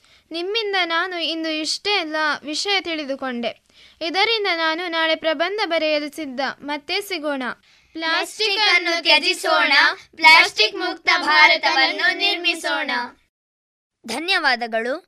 ನಮ್ಮ ದೇಶದ ಹಿರಿಮೆಯನ್ನು ಸಾರುವ ದೇಶಭಕ್ತಿ ಗೀತೆ ನಾಲ್ಕನೇ ತರಗತಿಯ ವಿದ್ಯಾರ್ಥಿನಿಯರಾದ ಅಕ್ಷತಾ, ನವ್ಯಶ್ರೀ ಮತ್ತು ಸಿಂಚನ ಹಾಗೂ ಮೂರನೇ ತರಗತಿಯ ವಿದ್ಯಾರ್ಥಿನಿ ಶ್ರೀರಕ್ಷಾ. ಇದು ಪುರಾತನ ಇದೇ ನೂತನ ಪುಣ್ಯ ಭೂಮಿಯು ಭಾರತ. ಮಾನವೀಯತೆಯೊಡನೆ ಬೆಳೆದ ನಾಗರಿಕರ ಭಾರತ. ಇದು ಪುರಾತನ ಇದೇ ನೂತನ ಪುಣ್ಯ ಭೂಮಿಯು ಭಾರತ. ಮಾನವೀಯತೆಯೊಡನೆ ಬೆಳೆದ ನಾಗರಿಕರ ಭಾರತ. ನಾಗರಿಕರ ಭಾರತ. ಬೆಟ್ಟ ಬೆಟ್ಟದ ಮೇಲೆ ಹಾರುವ ಮನುಜ ಧರ್ಮದ ಬಾವುಟ. ಬಾವುಟ ಎತ್ತರೆತ್ತರ ಹಬ್ಬಿ ಹರಡಿದ ಪರ್ವತಗಳ ಭಾರತ ಪರ್ವತಗಳ ಭಾರತ. ಸಾನಿದ ನೀದ ಪದ ಪಮಗಾರಿ ಸನಿದ ನಿದ ಪಮದ ಪಮ ಮಗರಿ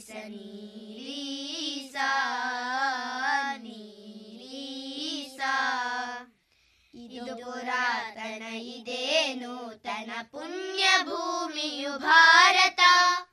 ಮಾನವೀಯತೆಯೊಡನೆ ಬೆಳೆದ ನಾಗರಿಕರ ಭಾರತ ನಾಗರಿಕರ ಭಾರತ.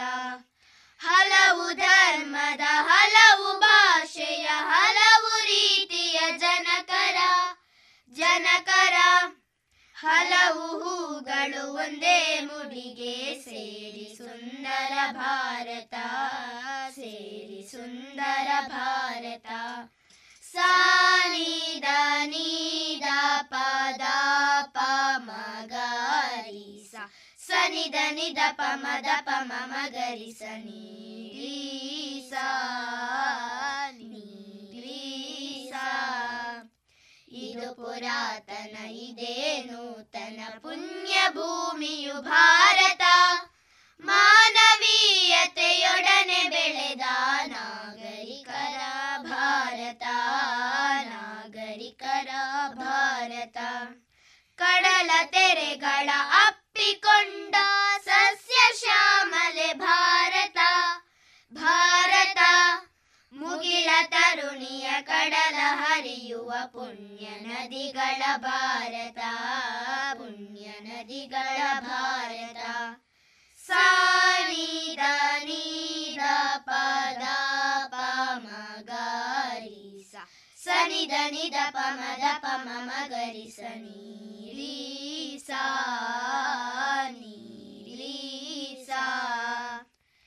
ಇದು ಪುರಾತನ ಇದೇ ನೂತನ ಪುಣ್ಯ ಭೂಮಿಯು ಭಾರತ ಮಾನವೀಯತೆಯೊಡನೆ ಬೆಳೆದ ನಾಗರಿಕರ ನಾಗರಿಕರ ಭಾರತ ನಾಗರಿಕರ ಭಾರತ ನಾಗರಿಕರ ಭಾರತ ನಾಗರಿಕರ ಭಾರತ ಇಲ್ಲಿಗೆ ಚಿಣ್ಣರ ಚಿಲುಮೆ ಕಾರ್ಯಕ್ರಮ ಮುಕ್ತಾಯಗೊಂಡಿತು. ಇದರಲ್ಲಿ ಭಾಗವಹಿಸಿದ ವಿದ್ಯಾರ್ಥಿಗಳು ಗುರುದೀಪ್ ನಾಯಕ್, ಎ. ಆಕಾಂಕ್ಷ, ಮೋಕ್ಷಿತಾ ಸುಷ್ಮಿತಾ ರಶ್ಮಿತಾ, ಅಭಿಶ್ರೀ, ಮಾನಸ, ಅಶ್ವಿತ್, ಕೃತಿಕ್, ಹೃತಿಕ್, ದಿಶಾ, ಮೇಘಶ್ರೀ, ಅಕ್ಷತಾ, ಸಿಂಚನ, ನವ್ಯಶ್ರೀ, ಸ್ವಸ್ತಿಕ್, ನೇಸರ್, ಶ್ರೀರಕ್ಷಾ, ಪ್ರಣವ್ ಶರ್ಮಾ ಚಿಣ್ಣರ ಚಿಲುಮೆ ಕಾರ್ಯಕ್ರಮವನ್ನು ಕೇಳಿ ಆನಂದಿಸಿದ್ದಕ್ಕೆ ಶ್ರೀದೇವಿ ಹಿರಿಯ ಪ್ರಾಥಮಿಕ ಶಾಲಾ ಪರವಾಗಿ ಧನ್ಯವಾದಗಳು. ನಿಮಗೆಲ್ಲರಿಗೂ ನಮ್ಮ ಶಾಲಾ ವತಿಯಿಂದ ಶುಭ ವಿದಾಯ.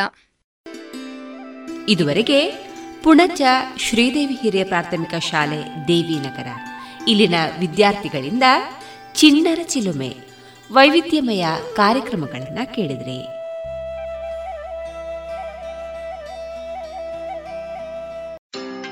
ಏನಪ್ಪಾ ಇತ್ತೀಚೆಗೆ ಬಹಳ ವ್ಯಸ್ತವಾಗಿರೋ ಹಾಗೆ ಕಾಣಿಸ್ತಿದ್ಯಾ ಹೌದಪ್ಪ ನಾನು ಆಹಾರ ಸಂಸ್ಕರಣೆಯಲ್ಲಿ ಕೆಲಸ ಶುರು ಮಾಡಿದ್ದೀನಿ. ಅದ್ಯಾಗೆ? ಪ್ರಧಾನಮಂತ್ರಿ ಎಫ್ಎಂಇ ಯೋಜನೆ ಸಹಾಯದಿಂದ ನನಗೆ ದೊರಕಿತು ಮೂವತ್ತೈದು ಪ್ರತಿಶತ ಸಬ್ಸಿಡಿ ಇರುವ ಕಡಿಮೆ ದರದ ಲೋನ್ ಮತ್ತು ತಾಂತ್ರಿಕ ಸಹಾಯ ಕೂಡ. ನಾನು ನನ್ನ ಜೊತೆಗೆ ಊರಿನ ಅನೇಕ ರೈತರನ್ನು ಸಹ ಸೇರಿಸಿಕೊಂಡಿದ್ದೇನೆ. ನಿಜವಾಗ್ಲೂ ಸಬ್ಕಾ ವಿಕಾಸ್ನ ಪ್ರಧಾನಮಂತ್ರಿಯವರ ಈ ವಿಚಾರದಿಂದಾಗಿ ನಮ್ಮೆಲ್ಲರಿಗೂ ಸಿಗುತ್ತಿದೆ ಸಹಾಯ ಮತ್ತು ಅವಕಾಶ. ಭಲೇ ಕಣಪ್ಪ ನಾನು ಸಹ ಯೋಜನೆಯ ಲಾಭ ಪಡ್ಕೋಬೇಕು ಅಂತಿದ್ದೀನಿ. ಹಾಗಾದರೆ ಇಂದೇ PMFME portal PMFME dot dot GOV dot ಇನ್ನಲ್ಲಿ ಅರ್ಜಿ ಸಲ್ಲಿಸಿ ಅಥವಾ ಸೊನ್ನೆ ಒಂದು ಮೂರು ಸೊನ್ನೆ ಎರಡು ಎರಡು ಎಂಟು ಒಂದು ಸೊನ್ನೆ ಎಂಟು ಒಂಬತ್ತಕ್ಕೆ ಕರೆ ಮಾಡಿ. ಆಹಾರ ಸಂಸ್ಕರಣಾ ಉದ್ಯೋಗ ಖಾತೆ ಭಾರತ ಸರ್ಕಾರದ ಮುಖಾಂತರ ಜನಹಿತಕ್ಕಾಗಿ ಜಾರಿ.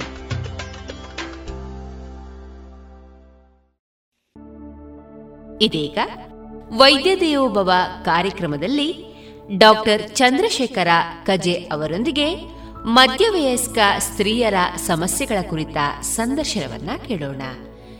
ಸಂದರ್ಶಿಸಲಿದ್ದಾರೆ ಡಾಕ್ಟರ್ ವಿಜಯ ಸರಸ್ವತಿ.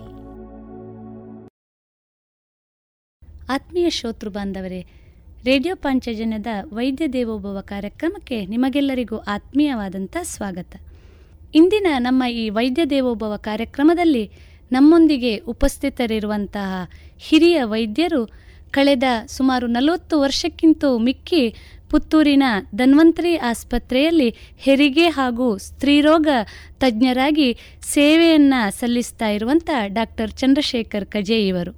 ಸದಾ ಹಸನ್ಮುಖರಾಗಿ ಎಲ್ಲ ಸಂದರ್ಭಗಳಲ್ಲೂ ರೋಗಿಗಳ ಸೇವೆಗೆ, ಸಲಹೆಗೆ ಲಭ್ಯರಾಗಿರುವಂಥ ಶ್ರೀಯುತರು ನಮ್ಮೊಂದಿಗೆ ಇರುವಂಥದ್ದು ನಮಗೆ ನಿಜಕ್ಕೂ ಸೌಭಾಗ್ಯ. ಇವರನ್ನು ಈ ಕಾರ್ಯಕ್ರಮಕ್ಕೆ ಆತ್ಮೀಯವಾಗಿ ಸ್ವಾಗತಿಸ್ತಾ ನಮಸ್ಕಾರ ಡಾಕ್ಟ್ರೆ. ನಮಸ್ಕಾರ.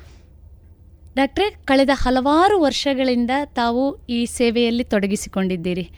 ಮುಖ್ಯವಾಗಿ ಹೆರಿಗೆ ಹಾಗೂ ಸ್ತ್ರೀರೋಗ ತಜ್ಞರಾಗಿಯೇ ತಾವು ಗುರುತಿಸಿಕೊಂಡಿದ್ದೀರಿ. ಸಾಮಾನ್ಯವಾಗಿ ಮಹಿಳೆಯರನ್ನು, ಅದರಲ್ಲೂ ಮಧ್ಯವಯಸ್ಕ ಮಹಿಳೆಯರನ್ನು ಹಲವಾರು ಸಮಸ್ಯೆಗಳು ಕಾಡುತ್ತವೆ. ಸಾಮಾನ್ಯವಾಗಿ ಅವರನ್ನು ಕಾಡುವಂಥ ಸಮಸ್ಯೆಗಳು ಯಾವುದು? ಇದರ ಬಗ್ಗೆ ಮಾಹಿತಿಯನ್ನು ನೀಡ್ತೀರಾ? ಮಧ್ಯವಯಸ್ಕ ಮಹಿಳೆಯರಲ್ಲಿ ಸಾಮಾನ್ಯವಾಗಿ ಕಾಡುವಂಥದ್ದಂದರೆ ಮೊದಲನೇದಾಗಿ ಅವರಿಗೆ ಬ್ಲೀಡಿಂಗ್ ಮುಟ್ಟು ಸಂಬಂಧವಾದ ತೊಂದರೆಗಳು. ಸರಿ. ಎರಡನೇದಾಗಿ backache low backache ಅಂದರೆ ಹೆರಿಗೆಯ ನಂತರ ಅವರಿಗೆ ಕಾಣುವಂಥ ಬೆನ್ನು ನೋವುಗಳು ಇದು ಮುಖ್ಯವಾಗಿ ಬೇರೆ ಇತರ ಅನೀಮಿಯಾಗಳು ಸರಿ. ವೀಕ್ನೆಸ್ಸು ಇದೆಲ್ಲ. ಇರ್ತದೆ. ಸರಿ. ಡಾಕ್ಟ್ರೆ ತಾವು ಹೇಳಿದ್ರಿ ಈ ಮುಟ್ಟು ಸಂಬಂಧಿತವಾದಂತಹ ಸಮಸ್ಯೆಗಳು ಹೆವಿ ಬ್ಲೀಡಿಂಗ್ ಇರ್ಬೋದು ಅಥವಾ ಗರ್ಭಕೋಶದ ಜಾರುವಿಕೆ ಇರ್ಬೋದು ಬಹುಶಃ ನಾವು ಇದನ್ನು ಗರ್ಭಕೋಶದ ಸಮಸ್ಯೆಗಳು ಅಂತಲೇ ಕರಿಬಹುದಾ ಏನೋ? ಈ ಗರ್ಭಕೋಶದ ಸಮಸ್ಯೆಗಳು ಯಾವ ರೀತಿಯದ್ದಾಗಿರ್ತದೆ? ತಾವೇ ಹೇಳಿದ ಹಾಗೆ ಅದು ಜಾರುವಿಕೆ ಇರ್ಬೋದು ವಿಪರೀತ ರಕ್ತಸ್ರಾವ ಅಂತ ಹೇಳಿದ್ರಿ. ಈ ಗರ್ಭಕೋಶದ ಸಮಸ್ಯೆಗಳು ಯಾವ ರೀತಿಯಾದಂಥ ರೋಗಿಗಳು ಸಾಮಾನ್ಯವಾಗಿ ತಮ್ಮ ಬಳಿಗೆ ಬರ್ತಾರೆ? ಗರ್ಭಕೋಶ ಜಾರುವುದು ಅಂತ ಹೇಳಿದರೆ ಅದು ಗರ್ಭಕೋಶ ಹೊರಗೆ ಬರ್ತದೆ. ಅವರಿಗೆ ಅದರಿಂದ ತೊಂದರೆ ಆಗ್ತದೆ ನಡಿಲಿಕ್ಕೆ ಕಷ್ಟ ಆಗ್ತದೆ ಅಥವಾ ಇಂಥ ಪ್ರಾಬ್ಲಮ್ಗಳಿಂದ ಬರ್ತಾರೆ. ಸರಿ. ಮತ್ತು ಕೆಲವರು ಬ್ಲೀಡಿಂಗ್ ಜಾಸ್ತಿ ಆಗ್ತದೆ ಮುಟ್ಟಾಗುವಾಗ ಜಾಸ್ತಿ ಬ್ಲೀಡಿಂಗ್ ಆಗ್ತದೆ ಅಂತೇಳಿ ಬರ್ತಾರೆ. ಸರಿ. ಸಾಮಾನ್ಯವಾಗಿ ಎಷ್ಟು ವಯಸ್ಸಿನ ಮಹಿಳೆಯರನ್ನ ಈ ಸಮಸ್ಯೆ ಕಾಡುತ್ತದೆ? ಸಾಮಾನ್ಯವಾಗಿ. ಸಾಮಾನ್ಯವಾಗಿ ಮೂವತ್ತೈದರಿಂದ ನಲವತ್ತೈದು ಐವತ್ತು ವರ್ಷದವರೆಗೆ ಈ ಸಮಸ್ಯೆಗಳು ಕಾಡ್ತವೆ. ಸರಿ. ಡಾಕ್ಟ್ರೇ ತಾವು ಹೇಳಿದ್ರಿ ಗರ್ಭಕೋಶದ ಸಮಸ್ಯೆಗಳ ಜೊತೆಗೆ ಇತರ ಸಮಸ್ಯೆಗಳು ಕೂಡ ಕಾಡಬಹುದು ಅಂತ. ನಾವು ಕೇಳ್ತೇವೆ ಈ ಫೈಬ್ರಾಯ್ಡ್ ಅನ್ನುವಂಥ ಸಮಸ್ಯೆ ಈ ಫೈಬ್ರಾಯ್ಡ್ ಸಮಸ್ಯೆ ಏನು ಅದು ಯಾವ ರೀತಿಯದ್ದಾಗಿರ್ತದೆ? ಇದರ ಬಗ್ಗೆ ಒಂದಿಷ್ಟು ಮಾಹಿತಿಯನ್ನು ಕೊಡ್ತೀರಾ? ಗರ್ಭಕೋಶದಲ್ಲಿ ಒಂದು ಗಡ್ಡೆ ಸರಿ. ದುರ್ಮಾಂಸ ಇರುವಂಥದ್ದು ಅದು ಅದನ್ನು ಗರ್ಭಕೋಶದ ಗಡ್ಡೆ ಅಂತ ಹೇಳ್ತಾರೆ. ಸರಿ. ಇದರಿಂದ ಕೆಲವು ಸರ್ತಿ ಅವರಿಗೆ ತೊಂದರೆಗಳಾಗ್ತವೆ. ಸರಿ. ಅದಕ್ಕೆ ಕೆಲವೊಮ್ಮೆ ಆಪರೇಷನ್ಗಳು ಅಗತ್ಯ ಬೀಳ್ತವೆ. ಸರಿ. ಯಾವಾಗ ಅದಕ್ಕೆ ಆಪರೇಷನ್ ಬೇಕು ಅಂತ ಹೇಳಿದರೆ ಅದಕ್ಕೆ ಮೂರು ಕಾರಣ ಒಂದು ಬ್ಲೀಡಿಂಗ್ ಹೆವಿ ಆದಾಗ. ಎರಡನೇದು ಅದರಿಂದ ಮೂತ್ರ ಮಾಡಲಿಕ್ಕಾಗಲಿ ಮೋಷನ್ ಮಾಡಲಿಕ್ಕಾಗಲಿ ಇತರ ತೊಂದರೆಗಳಾದಾಗ ಅಥವಾ ಅದರಿಂದ ವಿಪರೀತ ಹೊಟ್ಟೆ ನೋವು ಆದಾಗ ಸರಿ. ಅದನ್ನು ನಾವು ತೆಗೆಯುವ ಆಲೋಚನೆ ಗರ್ಭಕೋಶ ರಿಮೂವಲ್. ಇದರ ಬಗ್ಗೆ ನಾವು ಆಲೋಚನೆ ಮಾಡಬೇಕಾಗ್ತದೆ. ಇದರ ಜೊತೆಗೆ ಇನ್ಫರ್ಟಿಲಿಟಿ ಮಕ್ಕಳಾಗದೇ ಇರುವಂಥ ಪ್ರಾಬ್ಲಮ್ ಸರಿ. ಅದು ಇರ್ತದೆ. ಅದನ್ನು ಕೂಡ ಕೂಲಂಕಷವಾಗಿ ಪರೀಕ್ಷೆ ಮಾಡಿ. ಆವಾಗ ಸಾಮಾನ್ಯವಾಗಿ ಈ ಗಡ್ಡೆಯಿಂದಲೇ ತೊಂದರೆ ಆಗ್ತಾ ಉಂಟು ಅಂತ ಕಂಡು ಬಂದಾಗ ಅದನ್ನು ತೆಗೆದರೆ ಕೆಲವೊಂದು ಸರ್ತಿ ಅವರಿಗೆ ಪ್ರಯೋಜನ ಆಗ್ತದೆ. ಸರಿ. ಬಹುಶಃ ಈ ಗಡ್ಡೆಗಳು ಕೂಡ ಮುಂದಿನ ದಿನಗಳಲ್ಲಿ ಗರ್ಭಕೋಶದ ಉಳಿದ ಸಮಸ್ಯೆಗಳಿಗೂ ಕಾರಣ ಆಗುವಂಥ ಸಂದರ್ಭಗಳು ಇದೆ ಅಲ್ವಾ ಡಾಕ್ಟ್ರೆ? ಉಳಿದ ಸಮಸ್ಯೆಗಳಲ್ಲ ಅದು ಗರ್ಭಕೋಶದ ಕೆಲಸ ಫರ್ಟಿಲಿಟಿ ಸರಿ. ರಿಪ್ರೊಡಕ್ಷನ್ ಸರಿ. ಅದಕ್ಕೆ ಈ ಗಡ್ಡೆಗಳು ಕೆಲವೊಂದು ಸರ್ತಿ ಕಾರಣ ಆಗ್ತವೆ. ಯಾವಾಗಲೂ ಅದು ಕಾರಣ ಆಗ್ತದೆ ಅಂತ ಹೇಳಿಕ್ಕೆ ಬರುವುದಿಲ್ಲ. ಸರಿ. ಕೆಲವೊಮ್ಮೆ ಗರ್ಭಕೋಶದಲ್ಲಿ ಗಡ್ಡೆ ಇದ್ದ ಹಾಗೆ ಪ್ರೆಗ್ನೆನ್ಸಿ ನಿಲ್ಲುವವರು ಸಾಧ್ಯತೆಗಳು ಇವೆ. ಸರಿ ಸರಿ. ಸಂತೋಷ ಡಾಕ್ಟ್ರೆ. ಸಾಮಾನ್ಯವಾಗಿ ಈ ಗರ್ಭಕೋಶದ ಸಮಸ್ಯೆಗಳು ಯಾಕೆ ಉಂಟಾಗ್ತವೆ? ಇವಕ್ಕೆ ಇಂಥದ್ದೇ ನಿರ್ದಿಷ್ಟವಾದಂಥ ಕಾರಣಗಳು ಏನಾದರೂ ಇದೆಯೇ ಡಾಕ್ಟ್ರೆ? ನಿರ್ದಿಷ್ಟವಾದ ಕಾರಣ ಅಂತ ಹೇಳಿ ಏನೂ ಇಲ್ಲ. ಅದು ಕೆಲವೊಮ್ಮೆ ಅವರ ನೇಚರ್ನಲ್ಲಿ ಹಾರ್ಮೋನ್ ವ್ಯತ್ಯಾಸದಿಂದಾಗಿ ಬರ್ಬೋದು ಅಥವಾ ಗಡ್ಡೆಯಿಂದಾಗಲಿ ಬರ್ಬೋದು. ಗಡ್ಡೆಯ ಗರ್ಭಕೋಶದ ಕ್ಯಾವಿಟಿ ಒಳಗೆ ಪ್ರೊಜೆಕ್ಟ್ ಆದಾಗ ಬರ್ಬೋದು. ಇಂಥ ಸಂದರ್ಭಗಳಲ್ಲಿ ಬ್ಲೀಡಿಂಗ್ ಆಗುವಂಥದ್ದು ಅಥವಾ ಅದು ಹೊರಗೆ ಇದ್ದಾಗ ಅದು ಮೂತ್ರಕೋಶನ ಪ್ರೆಸ್ ಮಾಡ್ಬೋದು ಅಥವಾ ಹಿಂಭಾಗದಲ್ಲಿ ಬಂದಾಗ ಅದು ರೆಕ್ಟಮನ್ನು ಪ್ರೆಸ್ ಮಾಡ್ಬೋದು. ಅಂತ ಸಂದರ್ಭ ಸಂದರ್ಭ ಅದಕ್ಕೆ ಸಂಬಂಧಪಟ್ಟ ತೊಂದರೆಗಳು ಬರ್ತವೆ ಕಂಡು ಬರ್ತವೆ. ಸಂತೋಷ ಡಾಕ್ಟ್ರೆ. ಸಾಮಾನ್ಯವಾಗಿ ಇವತ್ತಿನ ದಿನಗಳಲ್ಲಿ ಅತ್ಯಂತ ಹೆಚ್ಚು ಚರ್ಚೆಗೆ ಬಂದಿರುವಂತಹ ವಿಷಯ ಏನು ಅಂದರೆ ಇವತ್ತಿನ ಆಧುನಿಕ ಜೀವನ ಶೈಲಿಯು ಕೂಡ ಮಹಿಳೆಯರಲ್ಲಿ ಈ ಸಮಸ್ಯೆಗಳು ಹೆಚ್ಚು ಹೆಚ್ಚು ಉಂಟಾಗಲು ಕಾರಣ ಆಗ್ತದೆ ಅಂತ. ಇದರ ಬಗ್ಗೆ ತಾವು ಏನು ಹೇಳಲಿಕ್ಕೆ ಇಷ್ಟಪಡ್ತೀರಿ? ಆಧುನಿಕ ಜೀವನ ಶೈಲಿಯಿಂದಾಗಿ ತೊಂದರೆ ಬರುವುದು ಅಂತ ಇಲ್ಲ. ಸರಿ. ಆದರೆ ಕೆಲವೊಮ್ಮೆ ಈ ಬ್ಲೀಡಿಂಗ್ ಅನ್ನು ಡಿಸ್ಕ್ಲೋಸ್ ಮಾಡದೇ ಇದ್ದಾಗ ಗರ್ಭಕೋಶದ ಸರ್ವೈಕ್ಸ್ ಸರ್ವಿಕ್ಸ್ ರೀಜನ್ ಅಂದರೆ ಕುತ್ತಿಗೆ ಅಂತ ಹೇಳ್ತಾರೆ. ಅದರಲ್ಲಿ ಹುಣ್ಣಾಗಿ ಅದು ಕ್ಯಾನ್ಸರ್ ಆಗಿರುವ ಸಾಧ್ಯತೆಗಳು ಇರುವುದರಿಂದ ಆದಷ್ಟು ಬೇಗ ಈ ಮೆನ್ಸ್ಟ್ರಲ್ ಡಿಸಾರ್ಡರ್ಸ್ ಆದಾಗ ಅದನ್ನು ವೈದ್ಯರಲ್ಲಿ ಚಿಕಿತ್ಸೆ ಮಾಡಿಸಿಕೊಳ್ಳುವುದು ತಪಾಸಣೆ ಮಾಡಿಸಿಕೊಳ್ಳುವುದು ಉತ್ತಮ. ಸರಿ. ಸಂತೋಷ ಡಾಕ್ಟ್ರೆ ತಾವು ಮಾತಾಡ್ತಾ ಹೇಳಿದಿರಿ ಗರ್ಭಕೋಶದ ಕ್ಯಾನ್ಸರ್ ಅಂತ. ಈ ಗರ್ಭಕೋಶದ ಕ್ಯಾನ್ಸರ್ ಇದನ್ನು ಕಂಡುಹಿಡಿಯುವ ಬಗೆ ಹೇಗೆ? ಮೊದಲನೇದಾಗಿ ಅದನ್ನು ಡಾಕ್ಟರ್ ಮೊದಲು ನೋಡಬೇಕು. ಆನಂತರ ಅದಕ್ಕೆ ಸ್ಮಿಯರ್ ಪ್ಯಾಪ್ ಸ್ಮಿಯರ್ ಮಾಡ್ಬೋದು. ಆಮೇಲೆ ಬಯಾಪ್ಸಿ ಮಾಡ್ಬೋದು. ಯಾವುದೇ ಪ್ರೊಸೀಜರ್ ಮಾಡಬೇಕಾದರೂ ಮೊದಲನೇದಾಗಿ ಪೇಷಂಟ್ ಬಂದು ಡಾಕ್ಟ್ರ ಬಳಿ ಬರಬೇಕು ತಪಾಸಣೆ ಆಗಬೇಕು. ಹೌದು. ತಪಾಸಣೆ ಆದ ನಂತರವೇ ನಮಗೆ ಅದು ಇಂಥದ್ದೇ ಅಂತ ಗೊತ್ತಾಗ್ತದೆ. ಎಷ್ಟೋ ಸಂದರ್ಭಗಳಲ್ಲಿ ಅದು ತನ್ನ ಹಂತವನ್ನ ಮೀರಿದ ನಂತರ ವೈದ್ಯರ ಬಳಿ ಬರುವಂಥ ಸಾಧ್ಯತೆಗಳು ಕೂಡ ಇದೆ. ಹೀಗೆ ರೋಗಿಗೆ ಅಥವಾ ಒಬ್ಬ ವ್ಯಕ್ತಿಗೆ ಮಹಿಳೆಗೆ ತನಗೆ ಕ್ಯಾನ್ಸರ್ ಇದೆ ಅನ್ನುವಂಥ ಲಕ್ಷಣಗಳು ಗೋಚರಿಸುವಂಥ ಸಾಧ್ಯತೆಗಳು ಇದೆಯೇ ಡಾಕ್ಟ್ರೆ? ತಾವೇ ಕಂಡುಕೊಳ್ಳುವಂಥ ಬಗೆ ಇದೆಯೇ? ಕ್ಯಾನ್ಸರ್ ಇದೆಯೋ ಇಲ್ವಾ ಅಂತಲ್ಲ ಯಾವುದೇ ಮೆನಿಸ್ಟ್ರಲ್ ಡಿಸಾರ್ಡರ್ ಆದ ಕೂಡಲೇ ಅದನ್ನು ಅಡಗಿಸಿಡುವ ಬದಲು ಕೂಡಲೇ ಡಾಕ್ಟರ್ ಹತ್ರ ಹೋಗಿ ಅದು ಏನು ಅಂತ ಟೆಸ್ಟ್ ಮಾಡಿಸಿಕೊಳ್ಳೋದು ಒಳ್ಳೆಯದು. ಯಾಕಂತೇಳಿದ್ರೆ ಎಲ್ಲಿಯಾದರೂ ಕ್ಯಾನ್ಸರ್ ಇದ್ದರೆ ಅದು ಕೂಡಲೇ ಡಿಟೆಕ್ಟ್ ಮಾಡ್ಬೋದು. ಸರಿ ಬಹಳ ಸಂತೋಷ. ಯಾಕೆಂದರೆ ಎಷ್ಟೋ ಜನ ರೋಗಿಗಳು ಅದು ಉಲ್ಬಣವಾದ ನಂತರ ವೈದ್ಯರ ಬಳಿಗೆ ಬಂದು ಕೈ ಚೆಲ್ಲುವಂಥ ಸಂದರ್ಭಗಳಿದೆ. ಯಾವಾಗ ಈ ರೀತಿಯಾದಂತಹ ವ್ಯತ್ಯಾಸಗಳು ಮಹಿಳೆ ತನ್ನಲ್ಲಿ ಕಂಡು ಬಂದಾಗ ವೈದ್ಯರನ್ನು ಭೇಟಿಯಾದರೆ ಖಂಡಿತವಾಗಿಯೂ ಅದಕ್ಕೆ ಫಲಪ್ರದವಾದಂತಹ ಹಾಗೂ ಫಲಕಾರಿಯಾದಂತಹ ಉತ್ತರ ಸಿಗಬಹುದು ಅನ್ನುವಂಥದ್ದೇ ಬಹಳ ಆಶಾದಾಯಕವಾದಂಥ ಉತ್ತರ ಡಾಕ್ಟ್ರೆ. ಸಂತೋಷ. ಡಾಕ್ಟ್ರೆ ತಾವು ಮಾತಾಡ್ತಾ ನಾವು ಹೇಳಿದ್ವು ಈ ಗರ್ಭಕೋಶದ ಸಮಸ್ಯೆಗಳು ಹಲವಾರು ಬೇರೆ ಬೇರೆ ರೀತಿಯಾದಂಥ ಸಮಸ್ಯೆಗಳು. ಇದರ ನಿವಾರಣೆ ಹೇಗೆ? ಅದರ ಬಗ್ಗೆ ಒಂದಿಷ್ಟು ಮಾಹಿತಿಯನ್ನು ನೀಡ್ತೀರಾ? ಗರ್ಭಕೋಶ ಸಮಸ್ಯೆಗಳು ಸಣ್ಣ ಪ್ರಾಯದಲ್ಲಿ ಒಂದು ಮಧ್ಯ ವಯಸ್ಸಿನಲ್ಲಿ ಒಂದು ಲೇಟ್ ಏಜ್ನಲ್ಲಿ ಇನ್ನೊಂದು. ಸರಿ. ಸೊ ಸಣ್ಣ ಪ್ರಾಯದಲ್ಲಿ ಅಂದರೆ ಹದಿಹರೆಯದಲ್ಲಿ ಹದಿಮೂರು ಹದ್ ಹದಿನಾರು ವರ್ಷದಲ್ಲಿ ಕೆಲವೊಂದು ಸರ್ತಿ ಮಕ್ಕಳಿಗೆ ಅರ್ಲಿ ಸ್ಟೇಜಲ್ಲಿ ತುಂಬ ಬ್ಲೀಡಿಂಗ್ ಆಗುವಂಥದ್ದು ಸಾಧ್ಯತೆಗಳು ಇರ್ಬೋದು. ಆಗ ಅದನ್ನು ಗುರುತಿಸಿ ಅದನ್ನು ಅದಕ್ಕೆ ಟ್ರೀಟ್ಮೆಂಟ್ ಕೊಡಿಸುವಂಥದ್ದು ತಂದೆ ತಾಯಿಗಳ ಕರ್ತವ್ಯ. ಯಾಕಂದರೆ ಮಕ್ಕಳಿಗೆ ಅದು ಗೊತ್ತಿರುವುದಿಲ್ಲ ಅದು ಎಷ್ಟು ಬ್ಲೀಡಿಂಗ್ ಆಗ್ತದೆ ಎಷ್ಟು ಹೋಗ್ತದೆ ಏನು ಅಂತ. ಮಗು ಎನೀಮಿ ಆಗ್ತಾ ಹೋಗ್ತದೆ ತಂದೆ ತಾಯಿಗಳು ಅದನ್ನು ನೋಟಿಸ್ ಮಾಡದೇ ಇದ್ದರೆ ಅದನ್ನು ಗಮನ ಹರಿಸದೇ ಇದ್ದರೆ ಕೆಲವೊಂದು ಸತಿ ತೊಂದರೆ ಆಗ್ತದೆ. ಹೆಚ್ಚಾಗಿ ಇಂಥ ಸಂದರ್ಭದಲ್ಲಿ ಅದು ಹಾರ್ಮೋನಲ್ ತೊಂದರೆಗಳು ಇರ್ತವೆ ಆದರೆ ಅದು ಬೇರೆ ಕಾರಣಗಳನ್ನು ನಾವು ರೂಲ್ ಔಟ್ ಮಾಡಬೇಕಾಗ್ತದೆ. ಸರಿ. ತಾವು ಎರಡನೇ ಹಂತದ್ದನ್ನು ಹೇಳಿದ್ರಿ. ಮೂರು ಹಂತಗಳು ಅಂದರೆ ಮೂರು ವಿಧವಾದಂಥ ಗರ್ಭಕೋಶದ ಸಮಸ್ಯೆಗಳನ್ನು ನಾವು ನೋಡ್ಬೋದು. ಒಂದು ಹದಿಹರೆಯದವರಲ್ಲಿ ಇನ್ನೊಂದು ಮಧ್ಯವಯಸ್ಕರಲ್ಲಿ ಅದೇ ರೀತಿ ಹಿರಿಯರಲ್ಲಿ ಅಂತ ಹೇಳಿದ್ರಿ. ಅದ್ರ ಬಗ್ಗೆ ಒಂದಿಷ್ಟು ಮಾಹಿತಿಯನ್ನು ಕೊಡ್ತೀರಾ? ಮಧ್ಯವಯಸ್ಕರಲ್ಲಿ ಯೂಶ್ವಲಿ ಬರುವಂಥ ಪ್ರಾಬ್ಲಮ್ಗಳಂದರೆ ಗರ್ಭಕೋಶದ ಟ್ಯೂಮರ್ಗಳು. ಮತ್ತು ಡಿಸ್ಫಂಕ್ಷನಲ್ ಯೂಟ್ರೈನ್ ಬ್ಲೀಡಿಂಗ್ ಸರಿ. ಬೇರೆ ಕಾರಣಗಳು ಕಮ್ಮಿ. ಸರಿ. ಡಾಕ್ಟ್ರೆ ಇದರ ನಿವಾರಣೆ ಹೇಗೆ? ಸಾಮಾನ್ಯವಾಗಿ ಯಾಕೆಂದರೆ ಪ್ರತಿಯೊಂದು ರೋಗಿಗೂ ತನ್ನ ರೋಗಕ್ಕೆ ಯಾವ ರೀತಿಯಾದಂಥ ಚಿಕಿತ್ಸೆ ಲಭ್ಯ ಇರ್ತದೆ ಅನ್ನುವಂಥದ್ದು ತಿಳಿಯುವುದು ಬಹಳ ಉತ್ತಮ ಆಗಿರ್ತದೆ. ಸೊ ಯಾವ ರೀತಿಯಲ್ಲಿ ಇದಕ್ಕೆ ಯಾವ ರೀತಿಯಾದಂತಹ ನಿವಾರಣೆಯ ಕ್ರಮಗಳಿದೆ? ಅದ್ರ ಬಗ್ಗೆ ಮಾಹಿತಿಯನ್ನು ನೀಡ್ತೀರಾ? ಗರ್ಭಕೋಶದ ಟ್ಯೂಮರ್ ಉಂಟು ಅಂದರೆ ಅದರಿಂದಾಗಿ ಬ್ಲೀಡಿಂಗ್ ಜಾಸ್ತಿ ಆಗ್ತದೆ ಅಥವಾ ಅದರಿಂದಾಗಿ ಪೇಷಂಟಿಗೆ ಬೇರೆ ತೊಂದರೆಗಳು ಉಂಟು ಅಂತಾದಾಗ ಅದರ ಆಪರೇಷನ್ನೇ ಅತಿ ಉತ್ತಮವಾದ ಶಸ್ತ್ರಚಿಕಿತ್ಸೆ ಅತ್ಯಂತ ಉತ್ತಮವಾದಂಥ ಕ್ರಮ ಅಂತ ತಾವು ಹೇಳ್ತೀರಿ ಸಂತೋಷ. ಶಸ್ತ್ರಚಿಕಿತ್ಸೆ ಅದು ಓಪನ್ ಆಗಿ ಮಾಡ್ಬೋದು ಓಪನ್ ಓಪನ್ ಸರ್ಜರಿ ಅಥವಾ ಲ್ಯಾಪ್ರೋಸ್ಕೋಪಿಕ್ನಲ್ಲಿಯೂ ಮಾಡ್ಬೋದು. ಸರಿ. ಯೂಶ್ವಲಿ ಗಡ್ಡೆಗಳು ಇಲ್ಲದಿದ್ದಾಗ ಬರೀ ಗರ್ಭಕೋಶವನ್ನು ಮಾತ್ರ ತೆಗೆಯುವಂಥದ್ದು ಲ್ಯಾಪ್ರೋಸ್ಕೋಪಿಯಲ್ಲಿ ಸುಲಭದಲ್ಲಿ ಆಗ್ತದೆ. ಈಗೀಗ ಗಡ್ಡೆಗಳನ್ನು ಕೂಡ ತೆಗಿತಾರೆ. ಎಲ್ಲ ವಿಧ ವಿಧದ ಆಪರೇಷನ್ಗಳನ್ನು ಕೂಡ ಲ್ಯಾಪ್ರೋಸ್ಕೋಪಿಯಲ್ಲಿ ಮಾಡ್ತಾರೆ. ಆದರೆ ಲ್ಯಾಪ್ರೋಸ್ಕೋಪಿ ಅಂದರೆ ಸ್ವಲ್ಪ ಸ್ವಲ್ಪ ಕಾಸ್ಟ್ ಜಾಸ್ತಿ ಆಗ್ಬೋದು. ಓಪನ್ ವಿಧಾನಗಳು ಸ್ವಲ್ಪ ಕಮ್ಮಿ ಖರ್ಚಿನಲ್ಲಿ ಆಗ್ಬೋದು. ಬಹುಶಃ ಆದರೆ ರೋಗಿಯ ದೃಷ್ಟಿಯಿಂದ ನೋಡುವುದಾದರೆ ಇವತ್ತಿನ ಆಧುನಿಕ ತಂತ್ರಜ್ಞಾನಗಳು ಏನು ಲ್ಯಾಪ್ರೋಸ್ಕೋಪಿ ವಿಧಾನದಲ್ಲಿ ಬಹುಶಃ ತನ್ನ ದೈನಂದಿನ ಕಾರ್ಯಚಟುವಟಿಕೆಗೆ ರೋಗಿ ಮತ್ತೆ ತೆರಳುವುದು ಅತ್ಯಂತ ಸುಲಭ ಬಹುಶಃ ಈ ಲ್ಯಾಪ್ರೋಸ್ಕೋಪಿ ವಿಧಾನದಲ್ಲಿ ಅಂತ ನಾವು ಕೇಳಿ ಬಂದಿದ್ದೇವೆ ಅಲ್ವಾ ಡಾಕ್ಟರ್? ಸರ್ಜರಿ ಸ್ವಲ್ಪ ಕಷ್ಟ. ಆದರೆ ಅದನ್ನು ಸಾರಿ ಸರಿಯಾಗಿ ಮಾಡಿದಾಗ ಅದು ಎರಡು ಮೂರು ದಿನದಲ್ಲೇ ರೋಗಿ ಮನೆಗೆ ಹೋಗುವಂಥ ಅವಕಾಶ ಇದೆ. ಸಂತೋಷ. ಡಾಕ್ಟರ್ ಈ ಶಸ್ತ್ರಚಿಕಿತ್ಸೆಯ ನಂತರ ಅವರ ಜೀವನ ಶೈಲಿ ಹೇಗಿರ್ತದೆ? ಅಂದರೆ ಅವರು ಸಾಮಾನ್ಯವಾದಂಥ ಜೀವನವನ್ನು ನಡೆಸಲಿಕ್ಕೆ ಸಾಧ್ಯ ಇದೆಯೇ? ಈಗ ಓಪನ್ ಸರ್ಜರಿ ಮಾಡಿದರೆ ಸಾಮಾನ್ಯ ಒಂದು ವಾರ ಅವರು ಆಸ್ಪತ್ರೆಯಲ್ಲಿ ಇರಬೇಕಾಗ್ಬೋದು. ಮತ್ತೊಂದು ಹದಿನೈದು ದಿನ ರೆಸ್ಟ್ ತಗೊಳ್ಬೇಕಾಗ್ಬೋದು. ಆನಂತರ ಅವರ ಜೀವನ ಮೊದಲಿನ ರೀತಿಯಲ್ಲೇ ಇರ್ತದೆ. ಏನು ವ್ಯತ್ಯಾಸ ಇರುವುದಿಲ್ಲ. ಎಕ್ಸೆಪ್ಟ್ ಫಾರ್ ಮೆನ್ಸ್ಟ್ರೇಷನ್ ಮೆನ್ಸ್ಟ್ರೇಷನ್ ಒಂದು ಇರುವುದಿಲ್ಲ ಅಂತ ಬಿಟ್ಟರೆ ಬೇರೆ ಯಾವುದೇ ರೀತಿಯ ತೊಂದರೆಗಳು ಅವರನ್ನು ಕಾಡುವಂಥದ್ದಿಲ್ಲ. ಬಹಳ ಸಂತೋಷ ಡಾಕ್ಟ್ರೆ. ಡಾಕ್ಟ್ರೆ ತಾವು ಹೇಳ್ತಾ ಹೇಳಿದ್ರಿ ಈ ಮಹಿಳೆಯರಲ್ಲಿ ಹಲವಾರು ಸಮಸ್ಯೆಗಳು ಕಂಡುಬರುವಂಥ ಸಾಧ್ಯತೆ ಇದೆ.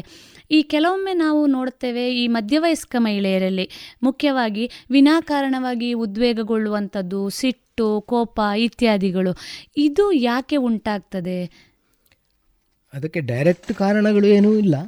ಏನೋ ಅಸಮಾಧಾನಗಳು ಇರಬಹುದು. ಜೊತೆಗೆ ಥೈರಾಯ್ಡ್ ಕೂಡ ಒಂದು ರೀತಿಯಲ್ಲಿ ಕಾರಣ ಆಗಿರಲಿಕ್ಕೂ ಸಾಕು. ಸ್ವಲ್ಪ ಖಿನ್ನತೆ ಇಂಟ್ರೆಸ್ಟ್ ಇಲ್ಲದೆ ಇರುವಂಥದ್ದು ಇದೆಲ್ಲ ಥೈರಾಯ್ಡ್ನಿಂದ ಕೂಡ ಬರ್ತದೆ ಬಹುಶಃ ಹಾರ್ಮೋನ್ ವ್ಯತ್ಯಾಸದಿಂದ ಕೂಡ ಈ ಸಮಸ್ಯೆ ಕಂಡುಬರುವಂಥ ಸಾಧ್ಯತೆ ಇದೆ ಅಲ್ವಾ ಡಾಕ್ಟ್ರೆ?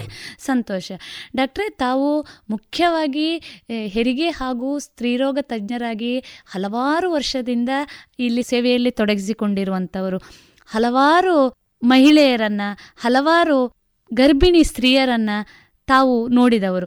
ಸಾಮಾನ್ಯ ಗರ್ಭಿಣಿ ಮಹಿಳೆಯರಲ್ಲಿ ಕಂಡುಬರುವಂಥ ಸಮಸ್ಯೆಗಳಲ್ಲಿ ರಕ್ತಹೀನತೆಯ ಸಮಸ್ಯೆ ಕೂಡ ಒಂದು. ಈ ಸಮಸ್ಯೆ ಈ ರಕ್ತಹೀನತೆ ಸಮಸ್ಯೆಗೆ ಕಾರಣಗಳೇನು? ಕಾಯಿಲೆಗಳಿಗಿಂತ ಜಾಸ್ತಿ ನ್ಯೂಟ್ರಿಷನ್ ಸರಿ. ಅದು ಬಹಳ ಮುಖ್ಯ. ಸರಿ. ಯಾಕೆಂತ ಹೇಳಿದರೆ ನಮ್ಮ ಜೀವನ ಶೈಲಿಯಲ್ಲಿ ನಾವು ವಿಟಮಿನ್ಸ್ಗಳಿಗೆ ಸ್ವಲ್ಪ ಒತ್ತು ಜಾಸ್ತಿ ನೀಡಬೇಕಾಗ್ತದೆ. ಸರಿ. ಪ್ರತಿದಿನ ನಾವು ತಗೊಳ್ಳೋ ಪದಾರ್ಥಗಳಲ್ಲಿ ಒಂದು ಪದಾರ್ಥ ಬೇಯಿಸದೇ ಇದ್ದಂಥ ಒಂದು ಪದಾರ್ಥ ನಾವು ಮಾಡಬೇಕಾಗ್ತದೆ. ಯಾಕಂದರೆ ಇಲ್ಲದ್ರೆ ಎಲ್ಲರೂ ಬೇಯಿಸಿದ್ದನ್ನೇ ತಿಂತ ಹೋಗುವಾಗ ನಿಮಗೆ ವಿಟಮಿನ್ ಡೆಫಿಷಿಯನ್ಸಿ ಬಂದೇ ಬರ್ತದೆ. ಹಾಗೆ ಸೊಪ್ಪು ತರಕಾರಿಗಳನ್ನು ಜಾಸ್ತಿ ಉಪಯೋಗಿಸಿದರೆ. ಕಬ್ಬಿಣದ ಅಂಶದ ಕೊರತೆಗಳನ್ನು ಕೂಡ ಸ್ವಲ್ಪ ಕಮ್ಮಿ ಮಾಡ್ಬೋದು. ಜೊತೆಗೆ ಗರ್ಭಿಣಿ ಸ್ತ್ರೀಯರಿಗೆ ಸರ್ಕಾರವೇ ಪ್ರೊಜೆಕ್ಟ್ ಮಾಡಿದ ಹಾಗೆ ಕಬ್ಬಿಣ ಸತ್ವದ ಮಾತ್ರೆಗಳು ಕ್ಯಾಲ್ಸಿಯಂ ಮಾತ್ರೆಗಳು ಕೊಡ್ತಾ ಇರೋದ್ರಿಂದ ಎನಿಮಿಯಾದ ಪ್ರಾಬ್ಲಮ್ಗಳನ್ನು ಸ್ವಲ್ಪ ಮಟ್ಟಿಗೆ ತಡೆಗಟ್ಟಬಹುದು ಹೌದು. ಬಹುಶಃ ಗರ್ಭಿಣಿ ಸ್ತ್ರೀ ತನ್ನ ದೈನಂದಿನ ಜೀವನದಲ್ಲಿ ಹಸಿ ತರಕಾರಿಗಳು ಹಣ್ಣು ತರಕಾರಿಗಳು ಸೊಪ್ಪು ಮೊಳಕೆ ಬರಿಸಿದಂಥ ಕಾಳುಗಳು ಇಂಥವುಗಳನ್ನು ತೆಗೆದುಕೊಂಡಾಗ ರಕ್ತಹೀನತೆಯ ಸಮಸ್ಯೆಯಿಂದ ಹೊರಗೆ ಬರಬಹುದು ಅಂತ ಅಂತೇವೆ ಅಲ್ವಾ ಡಾಕ್ಟ್ರೆ? ಸಂತೋಷ. ಈ ರಕ್ತಹೀನತೆಯ ಸಮಸ್ಯೆಯಿಂದ ಮುಂದೆ ಹುಟ್ಟುವಂಥ ಮಗುವಿಗೆ ಏನಾದರೂ ಸಮಸ್ಯೆ ಆಗುವ ಸಾಧ್ಯತೆಗಳಿದೆಯೇ? ಮಾಡರೇಟ್ ಎನಿಮಿಯಾಗಳು ಮಗುವಿಗೆ ಯಾವ ರೀತಿಯ ತೊಂದರೆಯನ್ನು ಮಾಡುವುದಿಲ್ಲ. ಸರಿ. ಆದರೆ ಸಿವಿಯರ್ ಎನಿಮಿಯಾ ಆದಾಗ ಮಗುವಿನ ಬೆಳವಣಿಗೆ ಕೂಡ ಕುಂತದೆ. ಸರಿ. ಮಾಡ್ರೇಟ್ ಎನಿವೇದಿಂದ ತಾಯಿಗೆ ತೊಂದರೆ ಅಷ್ಟೇ ಹೊರತು ತಾಯಿಯ ಆರೋಗ್ಯ, ಯಾಕಂದರೆ ತಾಯಿ ಮತ್ತೆ ಡೆಲಿವರಿ ಆಗುವಂಥ ಪ್ರಾಬ್ಲಮ್ಗಳಿಗೆ ಹೋಗುವವಳು. ಅದು ಅವಳಿಗೆ ಮುಖ್ಯ ಆದರೆ ಸಿವಿಯರ್ ಎನಿಮಿಯಾ ಮಗುವಿಗೆ ತೊಂದರೆ ಕೊಡ್ತದೆ. ಮಾಡ್ರೇಟ್ ಎನಿಮಿಯಾ ಮಗುವಿಗೆ ಏನು ತೊಂದರೆ ಕೊಡೋದಿಲ್ಲ ಅದು ಅದರಷ್ಟಕ್ಕೆ ಸರಿಯಾಗಿ ಬೆಳೀತದೆ. ಆದರೆ ವಿಟಮಿನ್ ಕೊರತೆಗಳು ಮಗುವನ್ನು ಕಾಡ್ತವೆ. ಸರಿ. ಬಹಳ ಉಪಯುಕ್ತವಾದಂಥ ಮಾಹಿತಿಯನ್ನು ನೀಡಿದ್ದೀರಿ ಡಾಕ್ಟ್ರೆ. ಡಾಕ್ಟ್ರೆ ಇನ್ನೂ ಒಂದು ಇವತ್ತಿನ ದಿನದಲ್ಲಿ ನಾವು ಕೇಳಿ ಬರ್ತಾ ಇರುವಂಥದ್ದು ಗರ್ಭಿಣಿ ಸ್ತ್ರೀಯರಲ್ಲಿ ಸಕ್ಕರೆ ಕಾಯಿಲೆ. ಈ ಗರ್ಭಿಣಿ ಸ್ತ್ರೀಯರಲ್ಲಿ ಸಕ್ಕರೆ ಕಾಯಿಲೆ ಯಾಕೆ ಕಂಡು ಬರುತ್ತದೆ ಅದಕ್ಕೆ ಪರಿಹಾರ ಹೇಗೆ? ಇದರ ಬಗ್ಗೆ ಮಾಹಿತಿಯನ್ನು ನೀಡ್ತೀರಾ? ಸಾಮಾನ್ಯವಾಗಿ ಸಕ್ಕರೆ ಕಾಯಿಲೆ ಅನುವಂಶಿಕವಾಗಿ ಬರುವಂಥದ್ದು. ಸರಿ. ತಂದೆ ತಾಯಿಗೆ ಸಕ್ಕರೆ ಕಾಯಿಲೆ ಇದ್ದರೆ ನಾವು ಗರ್ಭಿಣಿ ಸ್ತ್ರೀಯರನ್ನು ಸ್ವಲ್ಪ ಕೂಲಂಕಷವಾಗಿ ಪರೀಕ್ಷಿಸಬೇಕಾಗ್ತದೆ. ಅದು ಅಲ್ಲದೆ ಯಾವುದೇ ಗರ್ಭಿಣಿ ಸ್ತ್ರೀಯನ್ನು ಕೂಡ ಆಗಾಗ ನಾವು ಸಕ್ಕರೆ ಕಾಯಿಲೆ ಇದೆಯೋ ಬ- ಬಂದಿದೆಯೋ ಅಂತ ಯಾಕೆ ಅದು ಒಂದು ಸ್ಟ್ರೆಸ್ ಕಂಡೀಷನ್. ಸರಿ. ಪ್ರೆಗ್ನೆನ್ಸಿ ಅಂತ ಹೇಳುವಂಥ ಸ್ಟ್ರೆಸ್ ಆದ ಕಾರಣ ಕೆಲವೊಮ್ಮೆ ಡಯಾಬಿಟಿಸ್ ಅಲ್ಲಿ ಪ್ರೆಗ್ನೆನ್ಸಿ ಜಸ್ಟೇಷನಲ್ ಡಯಾಬಿಟಿಸ್ ಅಂತ ಹೇಳ್ತೇವೆ ಅದು ಬರ್ತದೆ. ಅದನ್ನು ನಾವು ನೋಟ್ ಮಾಡಿ ಅದರ ಬಗ್ಗೆ ಜಾಗ್ರತೆ ತಗೊಳ್ಳುವಂಥದ್ದು ಇಂಪಾರ್ಟೆಂಟು ಇಲ್ಲದಿದ್ದರೆ ಪ್ರೆಗ್ನೆನ್ಸಿ ಲಾಸ್ ಆಗುವಂಥ ಸಾಧ್ಯತೆಗಳು ಇದೆ. ಸರಿ ಸರಿ. ತನ್ನ ಗರ್ಭವನ್ನು ಕಳೆದುಕೊಳ್ಳುವಂಥ ಸಾಧ್ಯತೆಗಳು ಕೂಡ ಇದೆ. ಸಂತೋಷ. ಡಾಕ್ಟ್ರೇ ಈಗ ಸಾಮಾನ್ಯವಾಗಿ ಈ ರೀತಿ ಸಕ್ಕರೆ ಕಾಯಿಲೆಯಿಂದ ಬಳಲ್ತಾ ಇರುವಂತಹ ಗರ್ಭಿಣಿ ಸ್ತ್ರೀಯರಿಂದಾಗಿ ಅವರಿಗೆ ತಾಯಿಗೆ ಏನಾದರೂ ಸಮಸ್ಯೆ ಉಂಟಾಗುವಂಥ ಸಾಧ್ಯತೆಗಳಿದೆಯೇ? ಖಂಡಿತ. ಅವರು ಬೇರೆ ಸ್ತ್ರೀಯರಿಗಿಂತ ಜಾಸ್ತಿ ಚೆಕಪ್ಪಿಗೆ ಹೋಗಬೇಕಾಗ್ತದೆ. ಸಕ್ಕರೆ ಕಾಯಿಲೆಯನ್ನು ಸರಿಯಾಗಿ ಕಂಟ್ರೋಲ್ನಲ್ಲಿ ಇಟ್ಕೊಳ್ಬೇಕಾಗ್ತದೆ. ಹಾಗೂ ಕೊನೆಯ ವಾರಗಳು ಪ್ರೆಗ್ನೆನ್ಸಿಯ ಕೊನೆಯ ವಾರಗಳಲ್ಲಿ ತುಂಬ ಜಾಗ್ರತೆ ಇರಬೇಕಾಗ್ತದೆ. ಯಾಕಂತೇಳಿದ್ರೆ ಆ ಸಮಯದಲ್ಲಿ ಹೊಟ್ಟೆಯೊಳಗೆ ಮಗು ತೀರಿ ಹೋಗುವಂಥ ಸಂದರ್ಭಗಳು ಜಾಸ್ತಿ ಇರ್ತವೆ ಸರಿ. ಡಾಕ್ಟ್ರೆ ತಾವು ಹೇಳಿದ್ರಿ ಈ ಹೊಟ್ಟೆ ಒಳಗೆ ಮಗು ತೀರಿಕೊಳ್ಳುವಂಥ ಸಂದರ್ಭಗಳು. ಸಾಮಾನ್ಯ ಗರ್ಭಿಣಿ ಹೆಂಗಸು ತನ್ನ ಮಗುವಿನ ಬೆಳವಣಿಗೆ ಇದೆ ಇಲ್ಲವೇ ಎಂದು ತಿಳಿದುಕೊಳ್ಳುವಂಥ ಯಾವುದಾದ್ರೂ ನಿರ್ದಿಷ್ಟ ವಿಧಾನಗಳಿದೆಯೇ? ಮಗು ಹೊಟ್ಟೆಯೊಳಗೆ ಚಲಿಸ್ತಾ ಇರಬೇಕು. ಸರಿ. ಮಗು ಪ್ರತಿ ತಿಂಗಳಲ್ಲಿಯೂ ಹೊಟ್ಟೆ ಪ್ರತಿ ತಿಂಗಳಲ್ಲೂ ಸ್ವಲ್ಪ ಸ್ವಲ್ಪವೇ ದೊಡ್ಡ ಆಗ್ತಾ ಹೋಗಬೇಕು. ಸರಿ. ಹೊಟ್ಟೆ ದೊಡ್ಡ ಆಗ್ತಾ ಇಲ್ಲ ಅಂತ ಆದರೆ ಏಕೆ ಕಾರಣ ಇರಬಹುದು ಅಂತ ತಾಯಿಯೇ ಆಲೋಚನೆ ಮಾಡಬೇಕು. ಅಥವಾ ಅದಕ್ಕೆ ಈಗ ಸ್ಕ್ಯಾನಿಂಗು ಅಥವಾ ಇತರ ವಿಧಾನಗಳಿವೆ. ಅದರಿಂದಾಗಿ ಅದನ್ನು ಚೆಕ್ ತಪಾಸಣೆ ಮಾಡುವಾಗ ನಮಗೆ ಅದರ ಕಾರಣಗಳು ಗೊತ್ತಾಗ್ತವೆ. ಯಾಕೆ ಬೆಳವಣಿಗೆ ಆಗ್ತಾ ಇಲ್ಲ?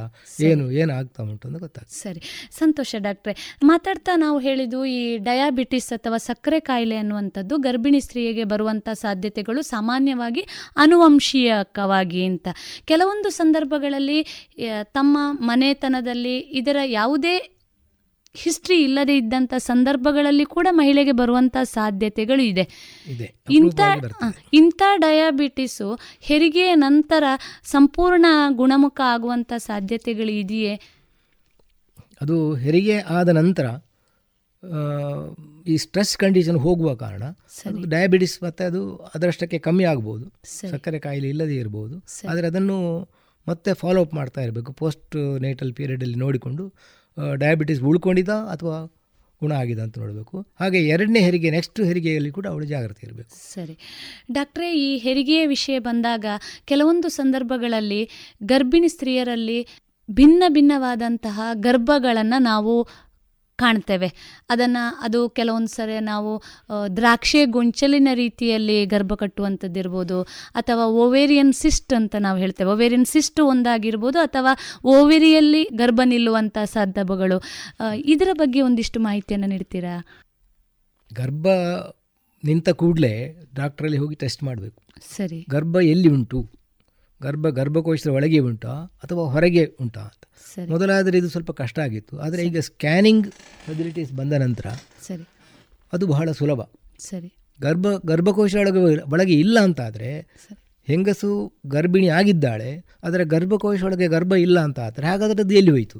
ಸರಿ. ಆ ಗರ್ಭ ಎಲ್ಲಿ ನಿಂತಿತು ಅದು ಟ್ಯೂಬ್ನಲ್ಲಿ ನಿಂತಿತಾ ಅಂತ ಹೇಳುವಂಥ ಒಂದು ಸಂಶಯ ಬರ್ತದೆ. ಅದಕ್ಕೆ ನಾವು ಎಕ್ಟೋಪಿಕ್ ಪ್ರೆಗ್ನೆನ್ಸಿ ಇನ್ನೊಂದು ಗರ್ಭ ಧರಿಸಿದ ಕೂಡಲೇ ಗರ್ಭದೊಳಗೆ ಗರ್ಭ ಯೋಗ ಸ್ಯಾಕ್ ಮತ್ತು ಇದು ಇಲ್ಲದೆ ಬರೀ ದ್ರಾಕ್ಷಿ ಗೊಂಚಲಿನ ಹಾಗೆ ಬಂತು ಅಂತಾದರೆ ಅದು ಎನಾಮಲಿ ಅದಕ್ಕೆ ಮೋಲಾರ್ ಪ್ರೆಗ್ನೆನ್ಸಿ ಅಂತ ಹೇಳ್ತೇವೆ. ಅದನ್ನು ಆದಷ್ಟು ಬೇಗ ನಾವು ಕ್ಲಿಯರ್ ಮಾಡಿಕೊಳ್ಳೋದು ಉತ್ತಮ. ಇದು ಪ್ರೀ ಇದೆ pre cancerous condition molar pregnancy. ಅಂದರೆ ಮುಂದೆ ಮುಂದಕ್ಕೆ ಅದು ಕೊರಿಯೋ ಆಗಿ ಡೆವಲಪ್ ಆಗ್ಬೋದು. ಸೊ ಅವರು ರೆಗ್ಯುಲರ್ ಫಾಲೋಅಪ್ ಕೂಡ ಅಗತ್ಯ. ಒಂದು ಸರ್ತಿ ಮೋಲಾರ್ ಪ್ರೆಗ್ನೆನ್ಸಿ ಆಗಿ ಅಬಾರ್ಷನ್ ಆಯಿತು ಅಂತ ಆದರೂ ಕೂಡ ಮತ್ತೆ ಅವರೊಂದು ಒಂದು ಎರಡು ವರ್ಷಗಳ ಕಾಲ ರೆಗ್ಯುಲರ್ ಫಾಲೋ ಅಲ್ಲಿ ಇರಬೇಕಾಗ್ತದೆ. ಸರಿ. ಬಹುಶಃ ಅಂತಹ ಮಹಿಳೆಯಲ್ಲಿ ಮೋಲಾರ್ ಪ್ರೆಗ್ನೆನ್ಸಿ ಕಂಡುಬಂದಂತಹ ಮಹಿಳೆ ಮುಂದಿನ ದಿನಗಳಲ್ಲಿ ಸಾಮಾನ್ಯ ಮಹಿಳೆಯ ರೀತಿಯಲ್ಲಿ ಗರ್ಭವನ್ನು ಧರಿಸುವಂಥ ಸಾಧ್ಯತೆಗಳಿದೆಯೇ ಖಂಡಿತ ಸಾಧ್ಯ ಇದೆ. ಆದರೆ ಎರಡು ವರ್ಷ ನಾವು ಜಾಗ್ರತೆಯಾಗಿರಬೇಕು. ಯಾಕಂತ ಹೇಳಿದರೆ ಇದೇ chorio molar pregnancy choriocarcinoma ಆಗಿ ಕನ್ವರ್ಟ್ ಆಗಿ ಮತ್ತು ಅದು ಕ್ಯಾನ್ಸರ್ ಆಗಿ ಡೆವಲಪ್ ಆಗಬಾರ್ದು. ಅದಕ್ಕೆ ಬೇಕಾಗಿ ನಾವು ಆ ಹೆಂಗಸನ್ನು ಪ್ರತಿ ಎರಡು ತಿಂಗಳು, ಮೂರು ತಿಂಗಳಿಗೊಮ್ಮೆ ಅಥವಾ ಮತ್ತು ಮುಂದಕ್ಕೆ ಆರು ಆರು ತಿಂಗಳಿಗೊಮ್ಮೆ ಹಾಗೆ ಒಂದು ವರ್ಷ ಪ್ರೆಗ್ನೆನ್ಸಿ ಟೆಸ್ಟ್ ಮಾಡಿ ಫಾಲೋಅಪ್ ಮಾಡ್ತಾ ಇರ್ತೇವೆ. ಎಲ್ಲಿಯಾದರೂ ಪ್ರೆಗ್ನೆನ್ಸಿ ಅಲ್ಲದೆ ಪ್ರೆಗ್ನೆನ್ಸಿ ಟೆಸ್ಟ್ ಪಾಸಿಟಿವ್ ಬಂದಾಗ ನಮಗೆ ಇದು ಕೋರಿಯಾ ಕಾರ್ಸಿನೋಮ ಇರಬಹುದಾ ಅಂತ ಹೇಳುವಂಥ ಸಂಶಯ ಬರ್ತದೆ. ಅವಳನ್ನು ಮತ್ತೆ ಹೆಚ್ಚಿನ ತಪಾಸಣೆಗೆ ಒಳಪಡಿಸ್ತೇವೆ ಸರಿ. ಸಂತೋಷ ಡಾಕ್ಟ್ರೆ, ಬಹಳ ಆಶಾದಾಯಕವಾದಂಥ ಉತ್ತರವನ್ನು ತಾವು ನೀಡಿದ್ದೀರಿ.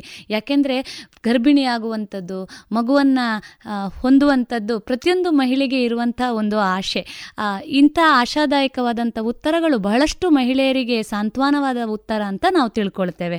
ಡಾಕ್ಟ್ರೆ, ತಾವು ಮಾತಾಡ್ತಾ ಹೇಳಿದ್ರಿ, ಎಕ್ಟೋಪಿಕ್ ಪ್ರೆಗ್ನೆನ್ಸಿ ಅನ್ನುವಂಥ ಒಂದು ಶಬ್ದದ ಬಳಕೆಯನ್ನು ನಾವಿಲ್ಲಿ ಮಾಡಿದ್ವು. ಈ ಎಕ್ಟೋಪಿಕ್ ಪ್ರೆಗ್ನೆನ್ಸಿ ಉಂಟಾದಂಥ ಸಂದರ್ಭಗಳಲ್ಲಿ ಯಾವ ಗುಣಲಕ್ಷಣಗಳು ಗೋಚರಿಸ್ತವೆ ಮತ್ತು ಅದರಿಂದ ಬರಬಹುದಾದಂಥ ಸಮಸ್ಯೆಗಳು ಏನು? ಪ್ರೆಗ್ನೆನ್ಸಿ ಅಂತಾದ ಕೂಡಲೇ ಮೂರು ತಿಂಗಳಾಯಿತು ಎರಡು ತಿಂಗಳಾಯಿತು ಹೊಟ್ಟೆ ನೋವು. ಹೊಟ್ಟೆ ನೋವು ಅಂತ ಬಂದಾಗ ಹೊಟ್ಟೆ ನೋವು ಯಾವ ಕಾರಣಕ್ಕೆ ಬಂದಿದೆ ಅಂತ ಹೇಳುವಂಥದ್ದು ಅತಿ ಮುಖ್ಯ.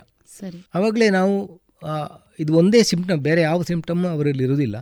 ಕೆಲವು ಸರ್ತಿ ಸ್ವಲ್ಪ ಬ್ಲೀಡಿಂಗ್ ಆಯಿತು ಅಂತ ಬರ್ತಾರೆ. ಬ್ಲೀಡಿಂಗ್ ಆಯಿತು ಹೊಟ್ಟೆ ನೋವು ಆಗ್ತದೆ ಅಂತ ಬರ್ತಾರೆ. ಆವಾಗ ಸ್ಕ್ಯಾನ್ ಮಾಡಿ ನೋಡುವಾಗ ನಮಗೆ ಅದು ಗರ್ಭಕೋಶದೊಳಗೆ ಗರ್ಭ ಇಲ್ಲ. ಆದರೆ ಗರ್ಭಕೋಶದ ಹೊರಗೆ ಸ್ವಲ್ಪ ಬ್ಲೀಡಿಂಗ್ ಏನೋ ಕಾಣ್ತದೆ. ಜೊತೆಗೆ ಪೇಷಂಟಿಗೆ ಹೊಟ್ಟೆ ನೋವು ಅಂತದ್ದು ಇರ್ತದೆ. ಆವಾಗ ನಾವು ಅದರ ಬಗ್ಗೆ ಸಂಶಯ ಪಡ್ತೇವೆ. ಓ ಇದು ಎಕ್ಟಾಪಿಕ್ ಪ್ರೆಗ್ನೆನ್ಸಿ ಇರಬಹುದು. ಸರಿ. ಅಂತ.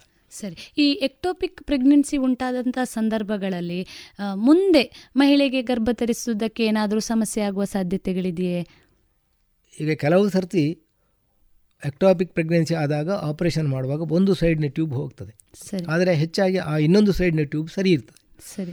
ಅಂಥ ಸಂದರ್ಭಗಳಲ್ಲಿ ಪೇಷಂಟಿಗೆ ಯಾವುದೇ ರೀತಿಯ ತೊಂದರೆ ಆಗೋದಿಲ್ಲ. ನೆಕ್ಸ್ಟ್ ಅವಳು ಪ್ರೆಗ್ನೆನ್ಸಿ ಆಗ್ತಾಳೆ ನಾರ್ಮಲ್ ಡೆಲಿವರಿ ಆಗ್ತದೆ ಎಲ್ಲವೂ ಆಗ್ತದೆ. ಆದರೆ ಇದರಲ್ಲಿ ತೊಂದರೆ ಆಗೋದಿಲ್ಲ. ಆದರೆ ಒಮ್ಮೊಮ್ಮೆ ಕೆಲವರಲ್ಲಿ ಎರಡನೇ ಸರ್ತಿ ಅಕ್ಟಾಪಿಕ್ ಆಗುವುದು ಅಂತ ಕೂಡ ಉಂಟು. ಅದು ಬಹಳ ದುರದೃಷ್ಟಕರವಾದ ವಿಚಾರ. ಎರಡನೇ ಸರ್ತಿ ಎರಡನೇ ಸರ್ತಿ ಅಕ್ಟೋಪಿಕ್ ಆಯಿತು. ಎರಡನೇ ಎರಡನೇ ಟ್ಯೂಬ್ ಕೂಡ ಹೋಯಿತು ಅಂತಾದಾಗ ಮತ್ತೆ ಅವರಿಗೆ ಮುಂದಕ್ಕೆ ಪ್ರೆಗ್ನೆನ್ಸಿ ಆಗುವಂಥ ಸಾಧ್ಯತೆಗಳು ಕಮ್ಮಿ ಆಗ್ತವೆ. ಆದರೆ ಈಗ ಲೇಟೆಸ್ಟ್ ಆಗಿ ಆಧುನಿಕ ವಿಧಾನಗಳಲ್ಲಿ ಐ ವಿ ಎಫ್ ಮೂಲಕ ಹೊರಗೆ ಗರ್ಭ ನಿಲ್ಲಿಸಿ ಮತ್ತು ಅದನ್ನು ಗರ್ಭಕೋಶದ ಒಳಗೆ ಹಾಕುವ ವಿಧಾನ ಇರುವುದರಿಂದ ಅದು ಒಂದು ಬಹಳ ಆಶಾದಾಯಕವಾದಂತ ಉತ್ತರ ಇವತ್ತು. ಬಹಳ ಸಂತೋಷ ಡಾಕ್ಟ್ರೆ ಬಹಳಷ್ಟು ಮಾಹಿತಿಯನ್ನು ನೀಡಿದ್ದೀರಿ. ತಾವು ಮಾತಾಡ್ತಾ ಹೇಳಿದ್ವು ಒವೇರಿಯನ್ ಸಿಸ್ಟ್ ಅನ್ನುವಂಥ ವಿಷಯ ಕೂಡ ಬಂತು. ಇದು ಏನು? ಇದರ ಬಗ್ಗೆ ಒಂದಿಷ್ಟು ಮಾಹಿತಿಯನ್ನು ಶೋತೃ ಬಾಂಧವರಿಗೆ ನೀಡ್ತೀರಾ? ಒವೇರಿಯನ್ ಸಿಸ್ಟ್ ಅಂದರೆ ಈ ಹೊಟ್ಟೆ ನೋವು ಅಂತ ಹೇಳಿದಾಗ ಸ್ಕ್ಯಾನ್ ಮಾಡುವಾಗ ಗರ್ಭಕೋಶದ ಬದಿಗೆ ಆಚೆ ಈಚೆ ಬದಿಗೆ ಎರಡು ಓವರ್ಗಳಿರ್ತವೆ ಅದರಲ್ಲಿ ನೀರು ತುಂಬಿದೆ ಆದಾಗ ಅದು ಅದನ್ನು ನಾವು ಒವೇರಿಯನ್ ಸಿಸ್ಟ್ ಅಂತ ಕರಿತೇವೆ. ಓವರಿಯಲ್ಲಿ ನೀರು ತುಂಬುವುದು ಸರಿ. ಸಣ್ಣ ಸಣ್ಣ ಗಾತ್ರದ ನೀರು ತುಂಬಬೇಕಂದರೆ ಸಾಮಾನ್ಯವಾಗಿ ಒಂದು ಆರು ಸೆಂಟಿಮೀಟರ್ಗಿಂತ ಕಮ್ಮಿಯ ಸಿಸ್ಟ್ಗಳು ಏನು ತೊಂದರೆ ಕೊಡುವುದಿಲ್ಲ. ಯಾಕಂತಂದರೆ ಪ್ರತಿ ಋತುಸ್ರಾವದ ಸಮಯ ಸೈಕಲ್ನಲ್ಲಿ ಕೂಡ ಒಂದು ಸಣ್ಣ ಸಿಸ್ಟ್ ಆಗ್ತವೆ. ಅದರ ಒಳಗೆ ಎಗ್ ಇರ್ತದೆ ಅದು ಒಡಿತದೆ ಅದು ಹೋಗ್ತದೆ ಪುನಃ ಇನ್ನೊಂದು ಆಗ್ತದೆ. ಸೊ ಅದಕ್ಕೆ ಸಣ್ಣ ಇದಕ್ಕೆ ಸಿಸ್ಟ್ಗಳಿಗೆ ನಾವೇನು ಟ್ರೀಟ್ಮೆಂಟ್ನ ಅವಶ್ಯಕತೆ ಇರುವುದಿಲ್ಲ. ಆದರೆ ದೊಡ್ಡ ಸಿಸ್ಟ್ ಆದ ಕೂಡಲೇ ಅದು ಕೆಲವು ತೊಂದರೆಗಳನ್ನು ಕೊಡ್ಬೋದು. ಒಂದು ಅದು ರಪ್ಚರ್ ಆಗ್ಬೋದು. ಎರಡು ಅದು ಟಾರ್ಷನ್ ಆಗ್ಬೋದು. ಮೂರು ಗ್ಯಾಂಗ್ರೀನ್ ಆಗ್ಬೋದು. ಇಂಥ ಸಂದರ್ಭದಲ್ಲಿ ಪೇಷಂಟಿಗೆ ತೊಂದರೆ ಆಗ್ತದೆ. ಅದು ನಮ್ಮ ತಲೆ ಮೇಲೆ ಕತ್ತಿ ನೇತಾಡಿಸಿದ ಹಾಗೆ. ಹಾಗೆ ಒಂದು ಸಿಸ್ಟ್ ಉಂಟು ಅಂತ ಆದರೆ ಅದನ್ನು ಆದಷ್ಟು ಬೇಗ ತೆಗೆದು ತೆಗೆಸಿಕೊಂಡು ಸರ್ಜರಿ ಮಾಡಿಸಿ ತೆಗೆಯುವಂಥದ್ದು ಉತ್ತಮ. ಹಾಗಾದರೆ ಅದು ಎಮರ್ಜೆನ್ಸಿಯಾಗಿ ನಮಗೆ ತೊಂದರೆ ಕೊಡುವುದಕ್ಕಿಂತ ನಾವು ಅದನ್ನು ನಮ್ಮ ಸಮಯಕ್ಕೆ ಅದನ್ನು ತೆಗೆದು ಎಲೆಕ್ಟಿವ್ ಆಗಿ ತೆಗೆಯುವಂಥದ್ದು ಬಹಳ ಒಳ್ಳೆಯ ವಿಧಾನ. ಸಂತೋಷ ಡಾಕ್ಟ್ರೆ ಹಲವಾರು ವರ್ಷಗಳಿಂದ ಪುತ್ತೂರಿನಲ್ಲಿ ಹೆರಿಗೆ ಹಾಗೂ ಸ್ತ್ರೀರೋಗ ತಜ್ಞರಾಗಿ ಕೆಲಸವನ್ನು ಮಾಡ್ತಾ ಬಂದಿದ್ದೀರಿ. ಸಾಮಾನ್ಯ ಹೆರಿಗೆ ಎಷ್ಟೋ ಸಂದರ್ಭಗಳಲ್ಲಿ ಕಷ್ಟಕರ ಆಗುವಂತಹ ನಿರ್ಧಾರವನ್ನು ತಾವು ತೆಗೆದುಕೊಳ್ಳುವಂಥ ಸಾಧ್ಯತೆಗಳು ಕೂಡ ಇದೆ. ಡಾಕ್ಟ್ರೆ ಸಾಮಾನ್ಯವಾಗಿ ಎಂಥ ಸಂದರ್ಭಗಳಲ್ಲಿ ಸಾಮಾನ್ಯ ಹೆರಿಗೆ ಕಷ್ಟ. ಶಸ್ತ್ರಚಿಕಿತ್ಸೆಯೇ ಅಗತ್ಯ ಅನ್ನುವಂಥ ಸಲಹೆಯನ್ನು ವೈದ್ಯರಾಗಿ ತಾವು ನೀಡುವಂಥ ಸಂದರ್ಭಗಳು ಯಾವುದು? ಮೊದಲೇ ನಾವು ಹೇಳಿದ ಹಾಗೆ ಡಯಾಬಿಟಿಸ್ ಇದ್ದಾಗ. ಡಯಾಬಿಟಿಸ್ ಇದ್ದಾಗ ಇನ್ನೂ ಮೂವತ್ತೆರಡನೇ ವಾರ ಮೂವತ್ತ್ನಾಲ್ಕನೇ ವಾರಕ್ಕೆ ಹೋದಾಗ ಇನ್ನೂ ಮುಂದುವರಿಸಿದರೆ ತೊಂದರೆ ಆಗ್ಬೋದು.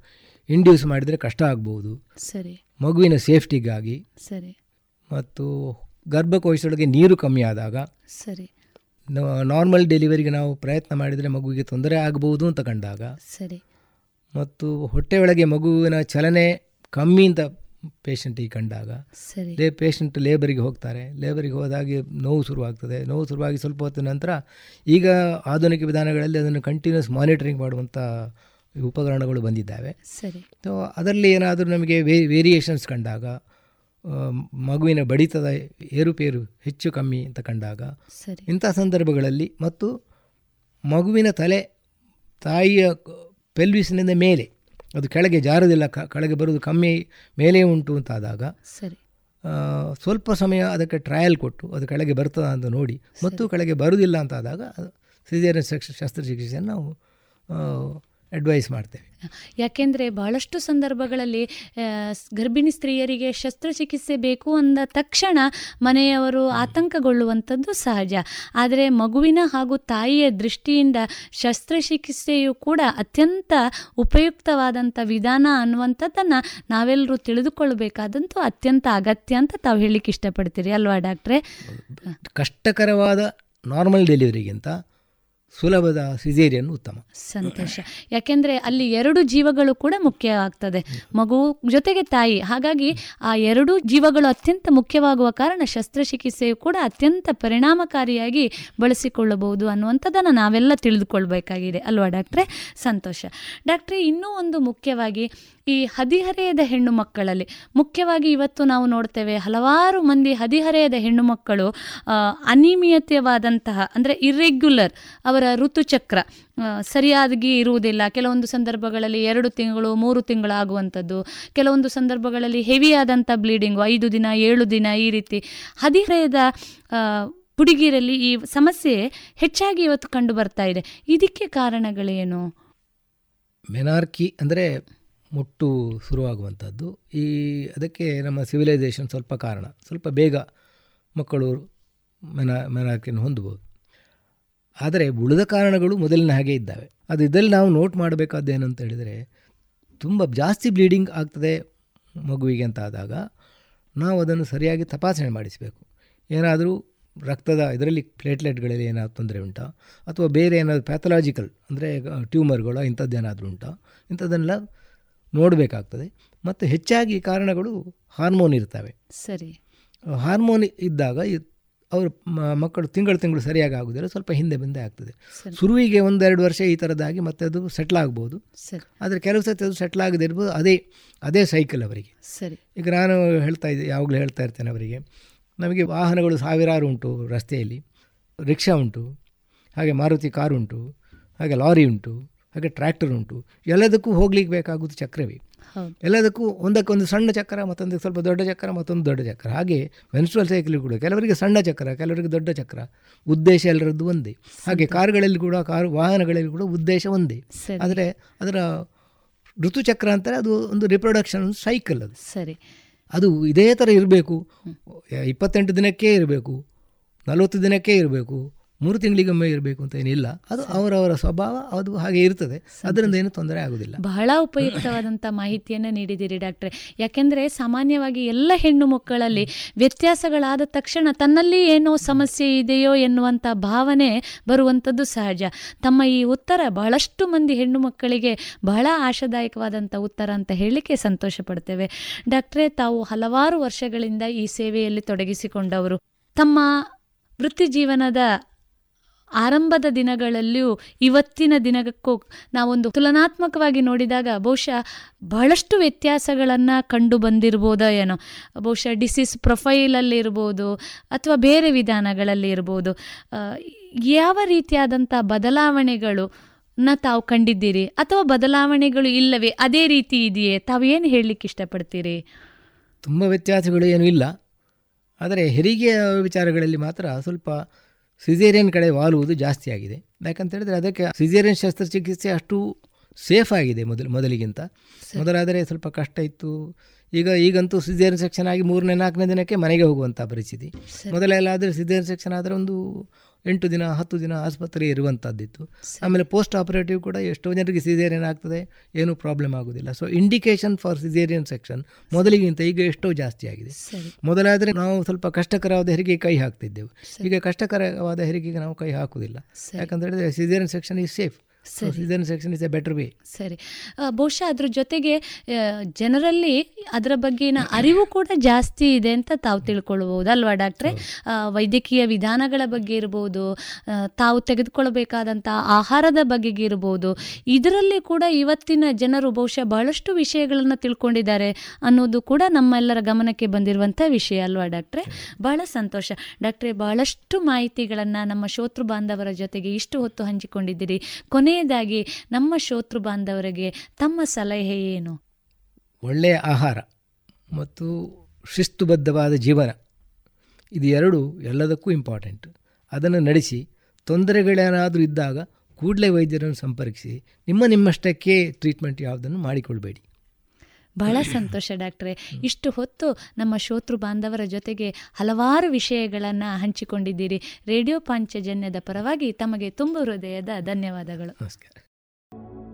ಇದುವರೆಗೆ ವೈದ್ಯ ದೇವೋಭವ ಕಾರ್ಯಕ್ರಮದಲ್ಲಿ ಡಾಕ್ಟರ್ ಚಂದ್ರಶೇಖರ ಕಜೆ ಅವರೊಂದಿಗೆ ಮಧ್ಯವಯಸ್ಕ ಸ್ತ್ರೀಯರ ಸಮಸ್ಯೆಗಳ ಕುರಿತು ಡಾಕ್ಟರ್ ವಿಜಯ ಸರಸ್ವತಿ ಅವರು ನಡೆಸಿದ ಸಂದರ್ಶನವನ್ನ ಕೇಳಿದಿರಿ.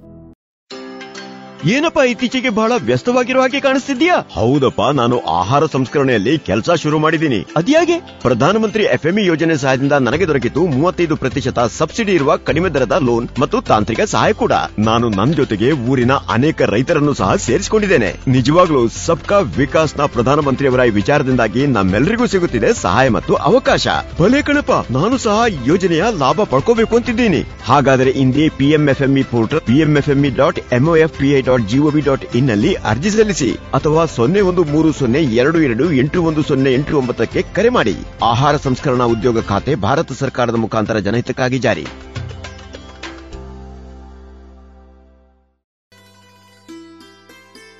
ಇನ್ನೀಗ ಕೇಳಿ ಜಾಣ ಸುದ್ದಿ.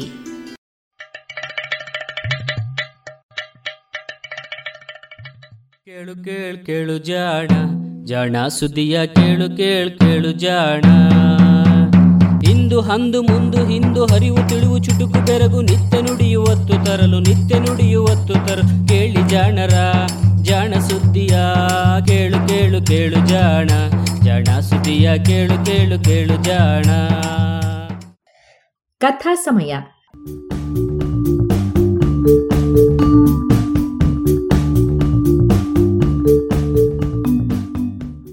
ಸುಪ್ರಸಿದ್ಧ ವಿಜ್ಞಾನಿ ಚಾರ್ಲ್ಸ್ ಡಾರ್ವಿನ್ ಬೀಗಲ್ ಹಡಗಿನಲ್ಲಿ ವಿಶ್ವ ಪರ್ಯಟನೆ ಕೈಗೊಂಡಿದ್ದಾಗ ಕಂಡು ದಾಖಲಿಸಿದ್ದ ವೈಜ್ಞಾನಿಕ ಸಂಗತಿಗಳ ಟಿಪ್ಪಣಿಯ ಅನುವಾದ.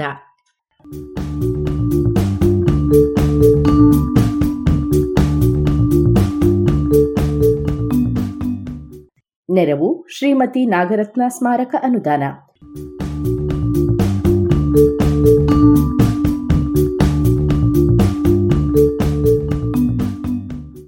ಬೀಗಲ್ ಸಾಹಸಯಾನ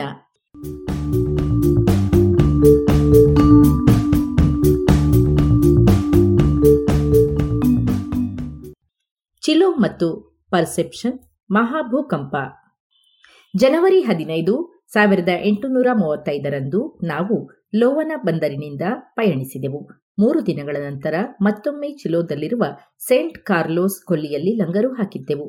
ಹತ್ತೊಂಬತ್ತನೆಯ ತಾರೀಖಿನ ರಾತ್ರಿ ಓಸೋರ್ನೋ ಜ್ವಾಲಾಮುಖಿ ಚುರುಕಾಯಿತು. ನಟ್ಟ ನಡುರಾತ್ರಿ ನಮ್ಮ ಕಾವಲುಗಾರ ಆಕಾಶದಲ್ಲಿ ದೊಡ್ಡ ನಕ್ಷತ್ರದಂಥದ್ದನ್ನೇನೋ ಕಂಡ. ದೊಡ್ಡದಾಗುತ್ತಲೇ ಇದ್ದ ಇದು ರಾತ್ರಿ ಮೂರು ಗಂಟೆಯ ವೇಳೆಗೆ ಅದ್ಭುತ ದೃಶ್ಯವಾಗಿ ತೋರಿತು.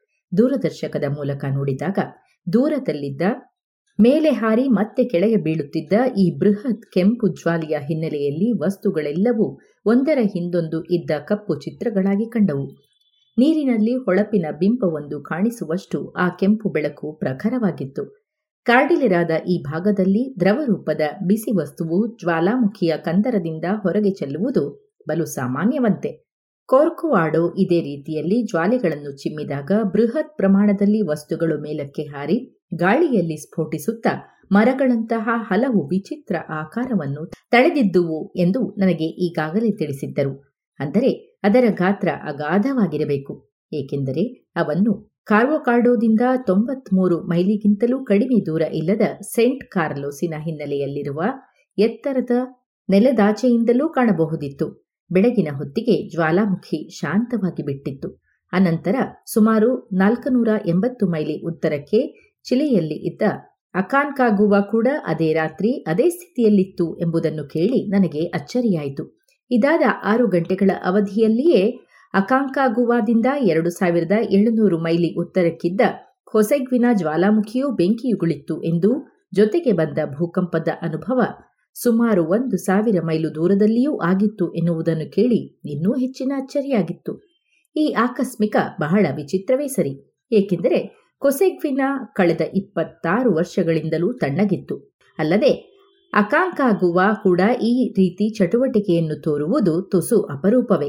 ಹೀಗಾಗಿ ಇದು ನಿಜವಾಗಿಯೂ ಆಕಸ್ಮಿಕವಾಗಿ ಒಟ್ಟಿಗೆ ಆಗಿದ್ದೋ ಅಥವಾ ಇವೆಲ್ಲವನ್ನು ಸಂಪರ್ಕಿಸುವಂಥದ್ದು ಇನ್ನೇನಾದರೂ ನೆಲದಡಿಯಲ್ಲಿ ಆಗುತ್ತಿದೆಯೋ ಎನ್ನುವುದನ್ನು ಊಹಿಸುವುದೂ ಕಷ್ಟವೇ. ಐಸ್ಲ್ಯಾಂಡ್ನಲ್ಲಿರುವ ವೆಸುವಿಯಸ್, ಎಟ್ನಾ ಮತ್ತು ಹೆಕ್ಲಾ ಇದ್ದಕ್ಕಿದ್ದ ಹಾಗೆಯೇ ಒಂದೇ ಇರುಳಿನಲ್ಲಿ ಬೆಂಕಿ ಉಗುಳಿದರೆ ಆ ಸಹವರ್ತನೆಯನ್ನು ಅದ್ಭುತವೆಂದು ಹೇಳುತ್ತಾರೆ. ಇವೆಲ್ಲವೂ ಅಮೆರಿಕದಲ್ಲಿರುವ ಜ್ವಾಲಾಮುಖಿಗಳಿಗಿಂತ ಬಲು ಹತ್ತಿರ ಹತ್ತಿರವಿರುವಂಥವು. ಇಲ್ಲಿನ ಕಥೆ ಇನ್ನೂ ಅದ್ಭುತವೆಂದೇ ಹೇಳಬೇಕು. ಅದರಲ್ಲಿಯೂ ಈ ಮೂರು ಜ್ವಾಲಾಮುಖಿಗಳೂ ಪೂರ್ವ ಕರಾವಳಿಗುಂಟ ಇರುವ ವಿಶಾಲವಾದ ಬಯಲಿನಲ್ಲಿರುವ ಪರ್ವತ ಶ್ರೇಣಿಯಲ್ಲಿಯೇ ಇವೆ ಎನ್ನುವುದು ಪಶ್ಚಿಮ ಕರಾವಳಿಯಲ್ಲಿ ಎರಡು ಸಾವಿರ ಮೈಲಿಗುಂಟ ಇತ್ತೀಚೆಗಷ್ಟೇ ಶಂಖದ ಚಿಪ್ಪುಗಳಿರುವ ನೆಲ ಮೇಲೆದ್ದು ಬಂದಿರುವುದು ಈ ಎತ್ತರಿಸುವ ಬಲಗಳು ಹೇಗೆ ಒಂದರೊಡನೊಂದು ಕೂಡಿಕೊಂಡು ಕೆಲಸ ಮಾಡಿವೆ ಎಂದು ತೋರಿಸುತ್ತವೆ.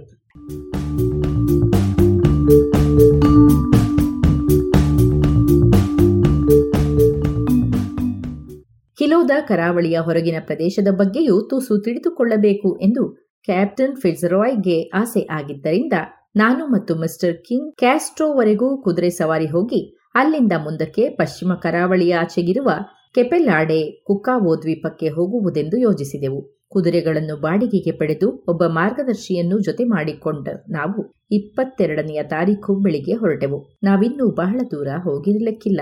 ಅಷ್ಟರಲ್ಲಿಯೇ ಅತ್ತಲೇ ಪಯಣಿಸುತ್ತಿದ್ದ ಒಬ್ಬ ಮಹಿಳೆ ಮತ್ತು ಇಬ್ಬರು ಹುಡುಗರು ನಮ್ಮ ಜೊತೆಗೂಡಿದರು. ಇಲ್ಲಿ ರಸ್ತೆಯಲ್ಲಿ ಪಯಣಿಸುವ ಪ್ರತಿಯೊಬ್ಬನೂ ಓ, ನಾವೆಲ್ಲೋ ಭೇಟಿಯಾಗಿದ್ದೆವಲ್ಲ ಅನ್ನುವಂತೆಯೇ ನಡೆದುಕೊಳ್ಳುತ್ತಾರೆ. ಬಂದೂಕುಗಳಿಲ್ಲದೆ ಪಯಣಿಸುವವರಿಗೆ ದಕ್ಷಿಣ ಅಮೆರಿಕದಲ್ಲಿ ಬಲು ಅಪರೂಪವಾದ ಈ ಆತ್ಮೀ, ಆತ್ಮೀಯತೆಯನ್ನು ಖುಷಿಯಿಂದ ಅನುಭವಿಸಬಹುದು. ಆರಂಭದಲ್ಲಿ ಆ ಪ್ರದೇಶದಲ್ಲಿ ಒಂದರ ಹಿಂದೊಂದರಂತೆ ಬೆಟ್ಟಗಳು ಕಣಿವೆಗಳು ಇದ್ದುವು.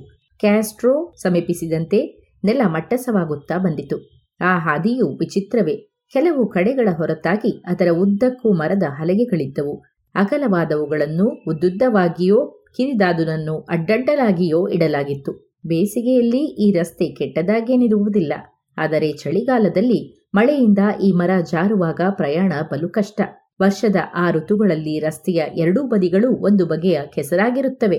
ನೀರು ಹರಿಯುತ್ತಿರುತ್ತದೆ. ಆದ್ದರಿಂದ ಆಗ ಉದ್ದುದ್ದನಾಗಿಟ್ಟ ಹಲಗೆಗಳ ಎರಡೂ ತುದಿಗಳಲ್ಲಿ ಅಡ್ಡಡ್ಡಲಾಗಿ ಹಲಗೆಗಳನ್ನಿಟ್ಟು ಭದ್ರವಾಗಿ ನೆಲಕ್ಕೆ ಗೂಟ ಹೊಡೆದಿರುತ್ತಾರೆ. ಈ ಕೂಟಗಳು ಕುದುರೆಯಿಂದ ಬೀಳುವುದನ್ನು ಇನ್ನಷ್ಟು ಅಪಾಯಕಾರಿಯಾಗಿಸುತ್ತವೆ. ಏಕೆಂದರೆ ಅವುಗಳ ಮೇಲೆಯೇ ಬೀಳುವ ಸಂಭಾವ್ಯತೆ ಕಡಿಮೆಯೇನಲ್ಲ ಆದರೂ ಕಿಲೋದ ಕುದುರೆಗಳನ್ನು ಅಭ್ಯಾಸ. ಎಷ್ಟು ಚುರುಕಾಗಿಸಿದೆ ಎಂದರೆ ಅವು ಹಲಗೆಗಳು ಬಿಡಿಸಿಕೊಂಡಂತಿರುವ ಕೆಟ್ಟ ರಸ್ತೆಗಳನ್ನು ಹಾದು ಹೋಗಬೇಕಾದಾಗ ಅಂಥವುಗಳನ್ನು ದಾಟಿಕೊಂಡು ಬೇರೆ ಹಲಗೆಗಳನ್ನು ಮೆಟ್ಟುತ್ತಾ ನಾಯಿಗಳಷ್ಟೇ ಚುರುಕಾಗಿ ಹಾಗೂ ವಿಶ್ವಾಸದಿಂದ ನಡೆಯುತ್ತವೆ.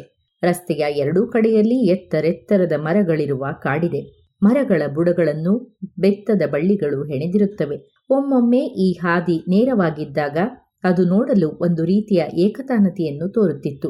ಬಿಳಿಯ ಹಲಗೆಗಳ ಹಾದಿಯೂ ದೂರ ದೂರ ನೋಟ ಸಾಗಿದಂತೆಲ್ಲ ಕಿರಿದಾಗಿ ಇದ್ದಕ್ಕಿದ್ದ ಹಾಗೆ ದಟ್ಟವಾದ ಕಾಡಿನಲ್ಲಿ ಕಾಣೆಯಾಗಿ ಬಿಡುತ್ತಿತ್ತು ಅಥವಾ ಅಡ್ಡಾದಿಡ್ಡಿಯಾಗಿ ಯಾವುದೋ ಎತ್ತರದ ಬೆಟ್ಟವನ್ನು ಹತ್ತುತ್ತಿತ್ತು. ಸೆಂಟ್ ಕಾರ್ಲೋಸ್ನಿಂದ ಕ್ಯಾಸ್ಟ್ರೋವರೆಗಿನ ಹಾದಿ ಹಕ್ಕಿ ಹಾರಿದಂತೆ ಹೋದರೆ ಕೇವಲ ಹನ್ನೆರಡೇ ಲೀಗುಗಳಾಗಿತ್ತಾದರೂ ಈ ರಸ್ತೆಯ ನಿರ್ಮಾಣ ಬಲು ಪ್ರಯಾಸದ ಕೆಲಸವಾಗಿದ್ದಿರಬೇಕು. ಇದಕ್ಕೂ ಮುನ್ನ ಈ ಕಾಡನ್ನು ದಾಟಲು ಪ್ರಯತ್ನಿಸಿ ಹಲವರು ಪ್ರಾಣ ಕಳೆದುಕೊಂಡಿದ್ದರೆನ್ನುವುದನ್ನೂ ಕೇಳಿದೆ. ಇದರಲ್ಲಿ ಮೊದಲು ಸಫಲನಾದವನು ಒಬ್ಬ ರೆಡ್ ಇಂಡಿಯನ್. ಈತ ಈ ಬೆತ್ತದ ಬಳ್ಳಿಗಳನ್ನು ಕತ್ತರಿಸುತ್ತಾ ನಡೆದು ಎಂಟು ದಿನಗಳಲ್ಲಿ ಸೇಂಟ್ ಕಾರ್ಲೋಸ್ ತಲುಪಿದ್ದ.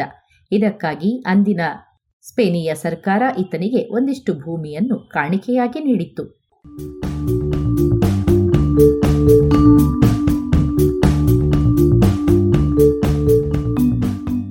ಬೇಸಿಗೆಯಲ್ಲಿ ರೆಡ್ ಇಂಡಿಯನ್ನರು ಹಲವರು ಈ ಕಾಡಿನಲ್ಲಿ ಬೆಳೆಯುವ ಬೆತ್ತದ ಎಲೆಗಳನ್ನು ತಿನ್ನುತ್ತಾ ಅರೆಬರೆ ಕಾಡು ಪ್ರಾಣಿಗಳಾಗಿರುವ ದನಗಳಿಗಾಗಿ ಅಲೆದಾಡುತ್ತಾರೆ. ಆದರೆ ಪ್ರಮುಖವಾಗಿ ಅವರು ಇಲ್ಲಿನಷ್ಟು ಕಾಡು ದಟ್ಟವಾಗಿರದಂತಹ ಎತ್ತರದ ಜಾಗಗಳಲ್ಲಿ ಅಡ್ಡಾಡುತ್ತಾರೆ. ಇಂತಹ ಒಬ್ಬ ಬೇಟೆಗಾರನೇ ಆಕಸ್ಮಿಕವಾಗಿ ಇಲ್ಲಿಗೆ ಬಂದು ತೀರಕ್ಕೆ ಬಡಿದು ಒಡೆದು ಹೋಗಿದ್ದ ಇಂಗ್ಲಿಷರ ಹಡಗೊಂದನ್ನು ಪತ್ತೆ ಮಾಡಿದ್ದ. ಆಹಾರ ಸಾಮಗ್ರಿಗಳು ಮುಗಿಯುತ್ತಾ ಬಂದು ಅದರ ಯಾತ್ರಿಗಳು ಕಂಗಾಲಾಗಿದ್ದರು. ಒಂದಿಷ್ಟು ಒಳನುಸುಳಲಾಗದಷ್ಟು ದಟ್ಟವಾಗಿರುವ ಈ ಕಾಡಿನಿಂದ ಅವರು ಹೊರಬರುವ ಸಾಧ್ಯತೆಗಳು ಈತನಿಲ್ಲದಿದ್ದರೆ ಅಸಾಧ್ಯವೇ ಆಗಿತ್ತು. ಅಂತೆಯೇ ಅಲ್ಲಿಂದ ನಡೆದು ಬಂದವರಲ್ಲಿ ಒಬ್ಬ ಆಯಾಸದಿಂದಲೇ ಮರಣಿಸಿದ್ದ. ಇಲ್ಲಿ ಪಯಣಿಸುವ ರೆಡ್ ಇಂಡಿಯನರು ಸೂರ್ಯನನ್ನು ನೋಡಿಯೇ ದಿಕ್ಕು ಗುರುತಿಸುತ್ತಾರೆ. ಹೀಗಾಗಿ ಒಂದಿಷ್ಟು ಮೋಡ ಮುಸುಕಿದ್ದರೂ ಅವರು ಪಯಣಿಸಲಾರರು. ಹಗಲು ಸೊಗಸಾಗಿತ್ತು. ಸಂಪೂರ್ಣ ಹೂತಳೆದ ಅಸಂಖ್ಯ ಮರಗಳಿಂದಾಗಿ ಗಾಳಿ ಪರಿಮಳದಿಂದ ತುಂಬಿತ್ತು. ಇಂತಹ ಸನ್ನಿವೇಶವು ಆ ತೇವಭರಿತ ಕಾಡಿನ ವಿಷಾದವನ್ನು ನೀಗಲಿಲ್ಲ. ಇದಲ್ಲದೆ, ಅಲ್ಲಿ ಅಸ್ಥಿ ಪಂಜರಗಳಂತೆ ನಿಂತಿದ್ದ ಸತ್ತು ಬಿದ್ದಿದ್ದ ಮರಗಳ ದಿಮ್ಮಿಗಳು, ಈ ಪುರಾತನ ಕಾಡಿಗೆ ಒಂದು ನಾಗರಿಕ ಪ್ರದೇಶಗಳಲ್ಲಿ ಇಲ್ಲದಂತಹ ಗಾಂಭೀರ್ಯವನ್ನು ತಂದಿತ್ತಿತ್ತು ಸೂರ್ಯ ಮುಳುಗಿದ ಅನತಿ ಸಮಯದಲ್ಲಿಯೇ ನಾವು ರಾತ್ರಿ ತಂಗಲು ಶಿಬಿರಗಳನ್ನು ಹೂಡಿದೆವು. ನಮ್ಮ ಸಹಯಾತ್ರಿಯಾಗಿ ಬಂದಿದ್ದ ಹೆಣ್ಣುಮಗಳು, ಸುಂದರಿಯು ಕ್ಯಾಸ್ಟ್ರೋದಲ್ಲಿದ್ದ ಕುಟುಂಬಗಳಲ್ಲಿ ಬಲು ಗೌರವಯುತವಾದ ಕುಟುಂಬದವಳು ಆಗಿದ್ದಳು. ಹಾಗಿದ್ದರೂ ಆಕೆ ಯಾವುದೇ ಶೂ ಅಥವಾ ಕಾಲ್ಚೀಲವಿಲ್ಲದೆಯೇ ಕುದುರೆ ಸವಾರಿ ಮಾಡಿದ್ದಳು. ಅವಳು ಹಾಗೂ ಅವಳ ತಮ್ಮನಲ್ಲಿ ಯಾವುದೇ ದರ್ಪವನ್ನು ಕಾಣದೆ ನನಗೆ ಅಚ್ಚರಿಯಾಯಿತು. ಅವರು ತಮ್ಮೊಂದಿಗೆ ಆಹಾರವನ್ನೂ ತಂದಿದ್ದರು. ನಾವು ಊಟಕ್ಕೆ ಕುಳಿತಾಗ ನನ್ನನ್ನು, ಕಿಂಗನ್ನು ಹೇಗೆ ನೋಡುತ್ತಲೇ ಇದ್ದರೆಂದರೆ ನಾವು ಕೊನೆಗೆ ಸಂಕೋಚಗೊಂಡು ಎಲ್ಲರಿಗೂ ಆಹಾರ ನೀಡಬೇಕಾಯಿತು. ರಾತ್ರಿ ಆಕಾಶ ಮೋಡವಿಲ್ಲದೆ ನಿಚ್ಚಳವಾಗಿತ್ತು. ಹಾಸಿಗೆಯಲ್ಲಿ ಮಲಗಿದ್ದ ನಾವು ಸಹಸ್ರಾರು ನಕ್ಷತ್ರಗಳು ಆ ಕತ್ತಲೆಯಲ್ಲಿ ಕಾಡನ್ನು ಬೆಳಗಿದ್ದನ್ನು ಕಂಡು ಸಂತಸಪಟ್ಟೆವು.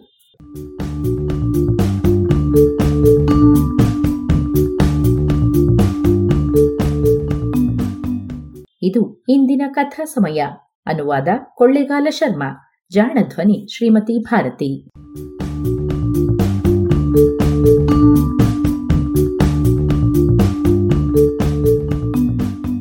ನೆರವು ಶ್ರೀಮತಿ ನಾಗರತ್ನ ಸ್ಮಾರಕ ಅನುದಾನ.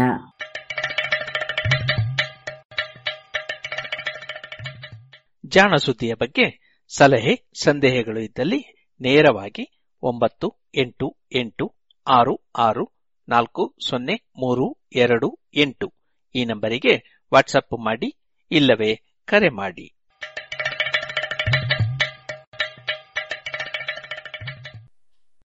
ಇದುವರೆಗೆ ಜಾಣ ಸುದ್ದಿ ಕೇಳಿದರೆ.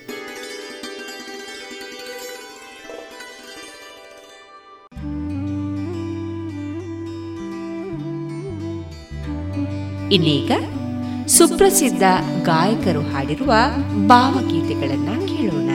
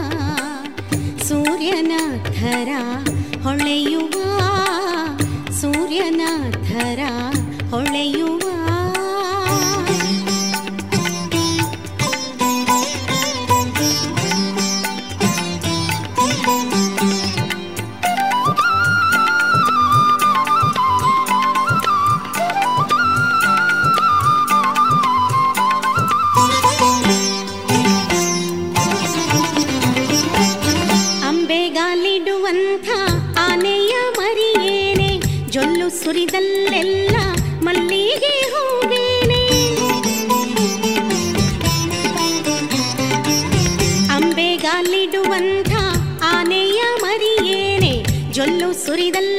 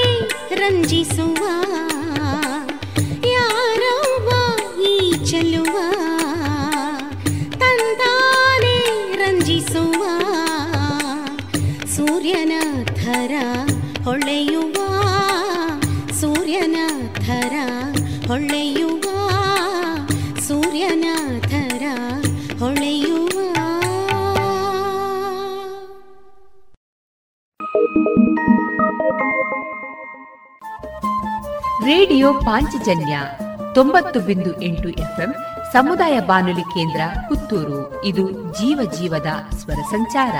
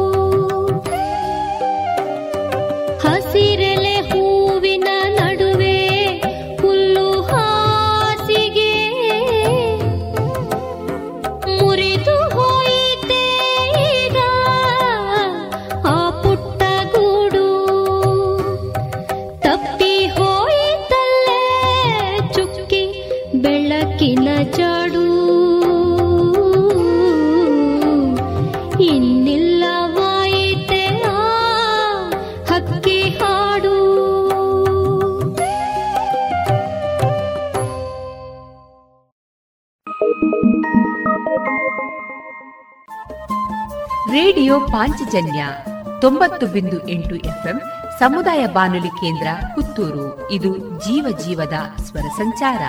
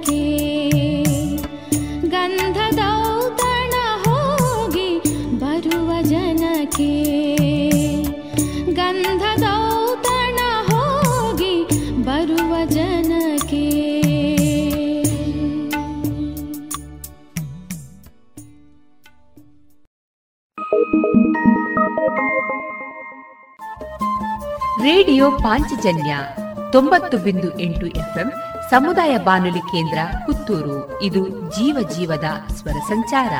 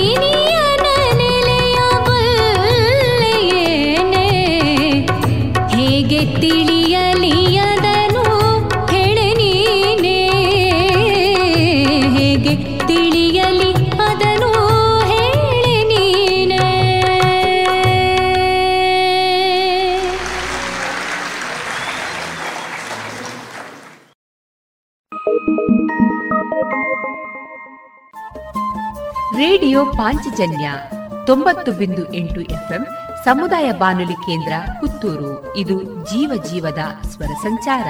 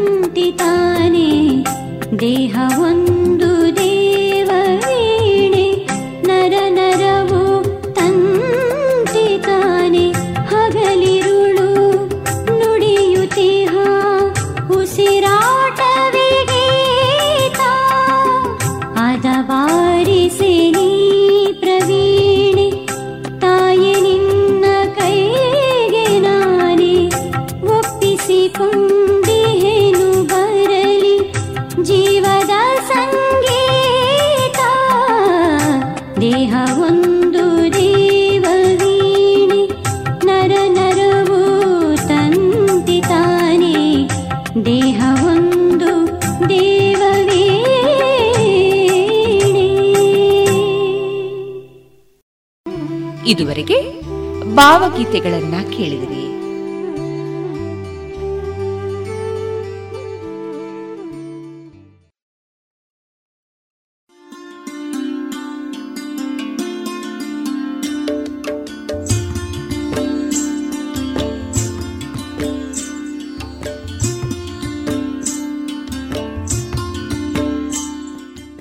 ರೇಡಿಯೋ ಪಾಂಚಜನ್ಯ ಸಮುದಾಯ ಬಾನುಲಿ ಕೇಂದ್ರದಿಂದ ನಿಮ್ಮ ಕಾರ್ಯಕ್ರಮಗಳು ಪ್ರಸಾರವಾಗಬೇಕೆ? ಹಾಗಿದ್ದರೆ ನಮ್ಮನ್ನು ಸಂಪರ್ಕಿಸಿ. ನಮ್ಮ ದೂರವಾಣಿ ಸಂಖ್ಯೆ ಸೊನ್ನೆ ಎಂಟು ಎರಡು ಐದು ಒಂದು, ಎರಡು ಒಂಬತ್ತು ಎಂಟು ನಾಲ್ಕು ಒಂಬತ್ತು ಒಂಬತ್ತು.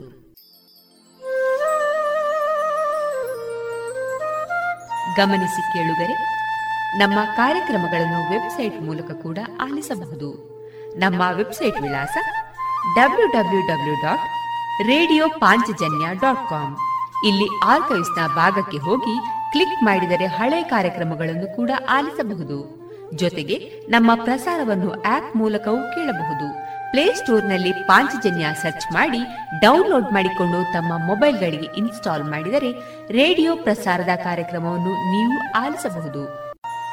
ನಮ್ಮ ಪ್ರಸಾರದ ಬಗೆಗೆ ನಿಮ್ಮ ಅಭಿಪ್ರಾಯಗಳನ್ನು ಹಂಚಿಕೊಳ್ಳಲು ನಮ್ಮ ವಿಳಾಸ ರೇಡಿಯೋ ಪಾಂಚಜನ್ಯ ತೊಂಬತ್ತು ಬಿಂದು ಎಂಟು ಎಫ್ಎಂ ಸಮುದಾಯ ಬಾನುಲಿ ಕೇಂದ್ರ ನೆಹರು ನಗರ, ಪುತ್ತೂರು. ನಮ್ಮ ದೂರವಾಣಿ ಸಂಖ್ಯೆ ಸೊನ್ನೆ ಎಂಟು ಎರಡು ಐದು ಒಂದು, ಎರಡು ಒಂಬತ್ತು ಎಂಟು ನಾಲ್ಕು ಒಂಬತ್ತು ಒಂಬತ್ತು. ಇಮೇಲ್ ವಿಳಾಸ radio Panchajanya at Gmail dot com ನಮ್ಮ ವಿಳಾಸ ಮತ್ತೊಮ್ಮೆ ರೇಡಿಯೋ ಪಾಂಚಜನ್ಯ ತೊಂಬತ್ತು ಬಿಂದು ಎಂಟು ಎಫ್ಎಂ ಸಮುದಾಯ ಬಾನುಲಿ ಕೇಂದ್ರ, ನೆಹರು ನಗರ, ಪುತ್ತೂರು.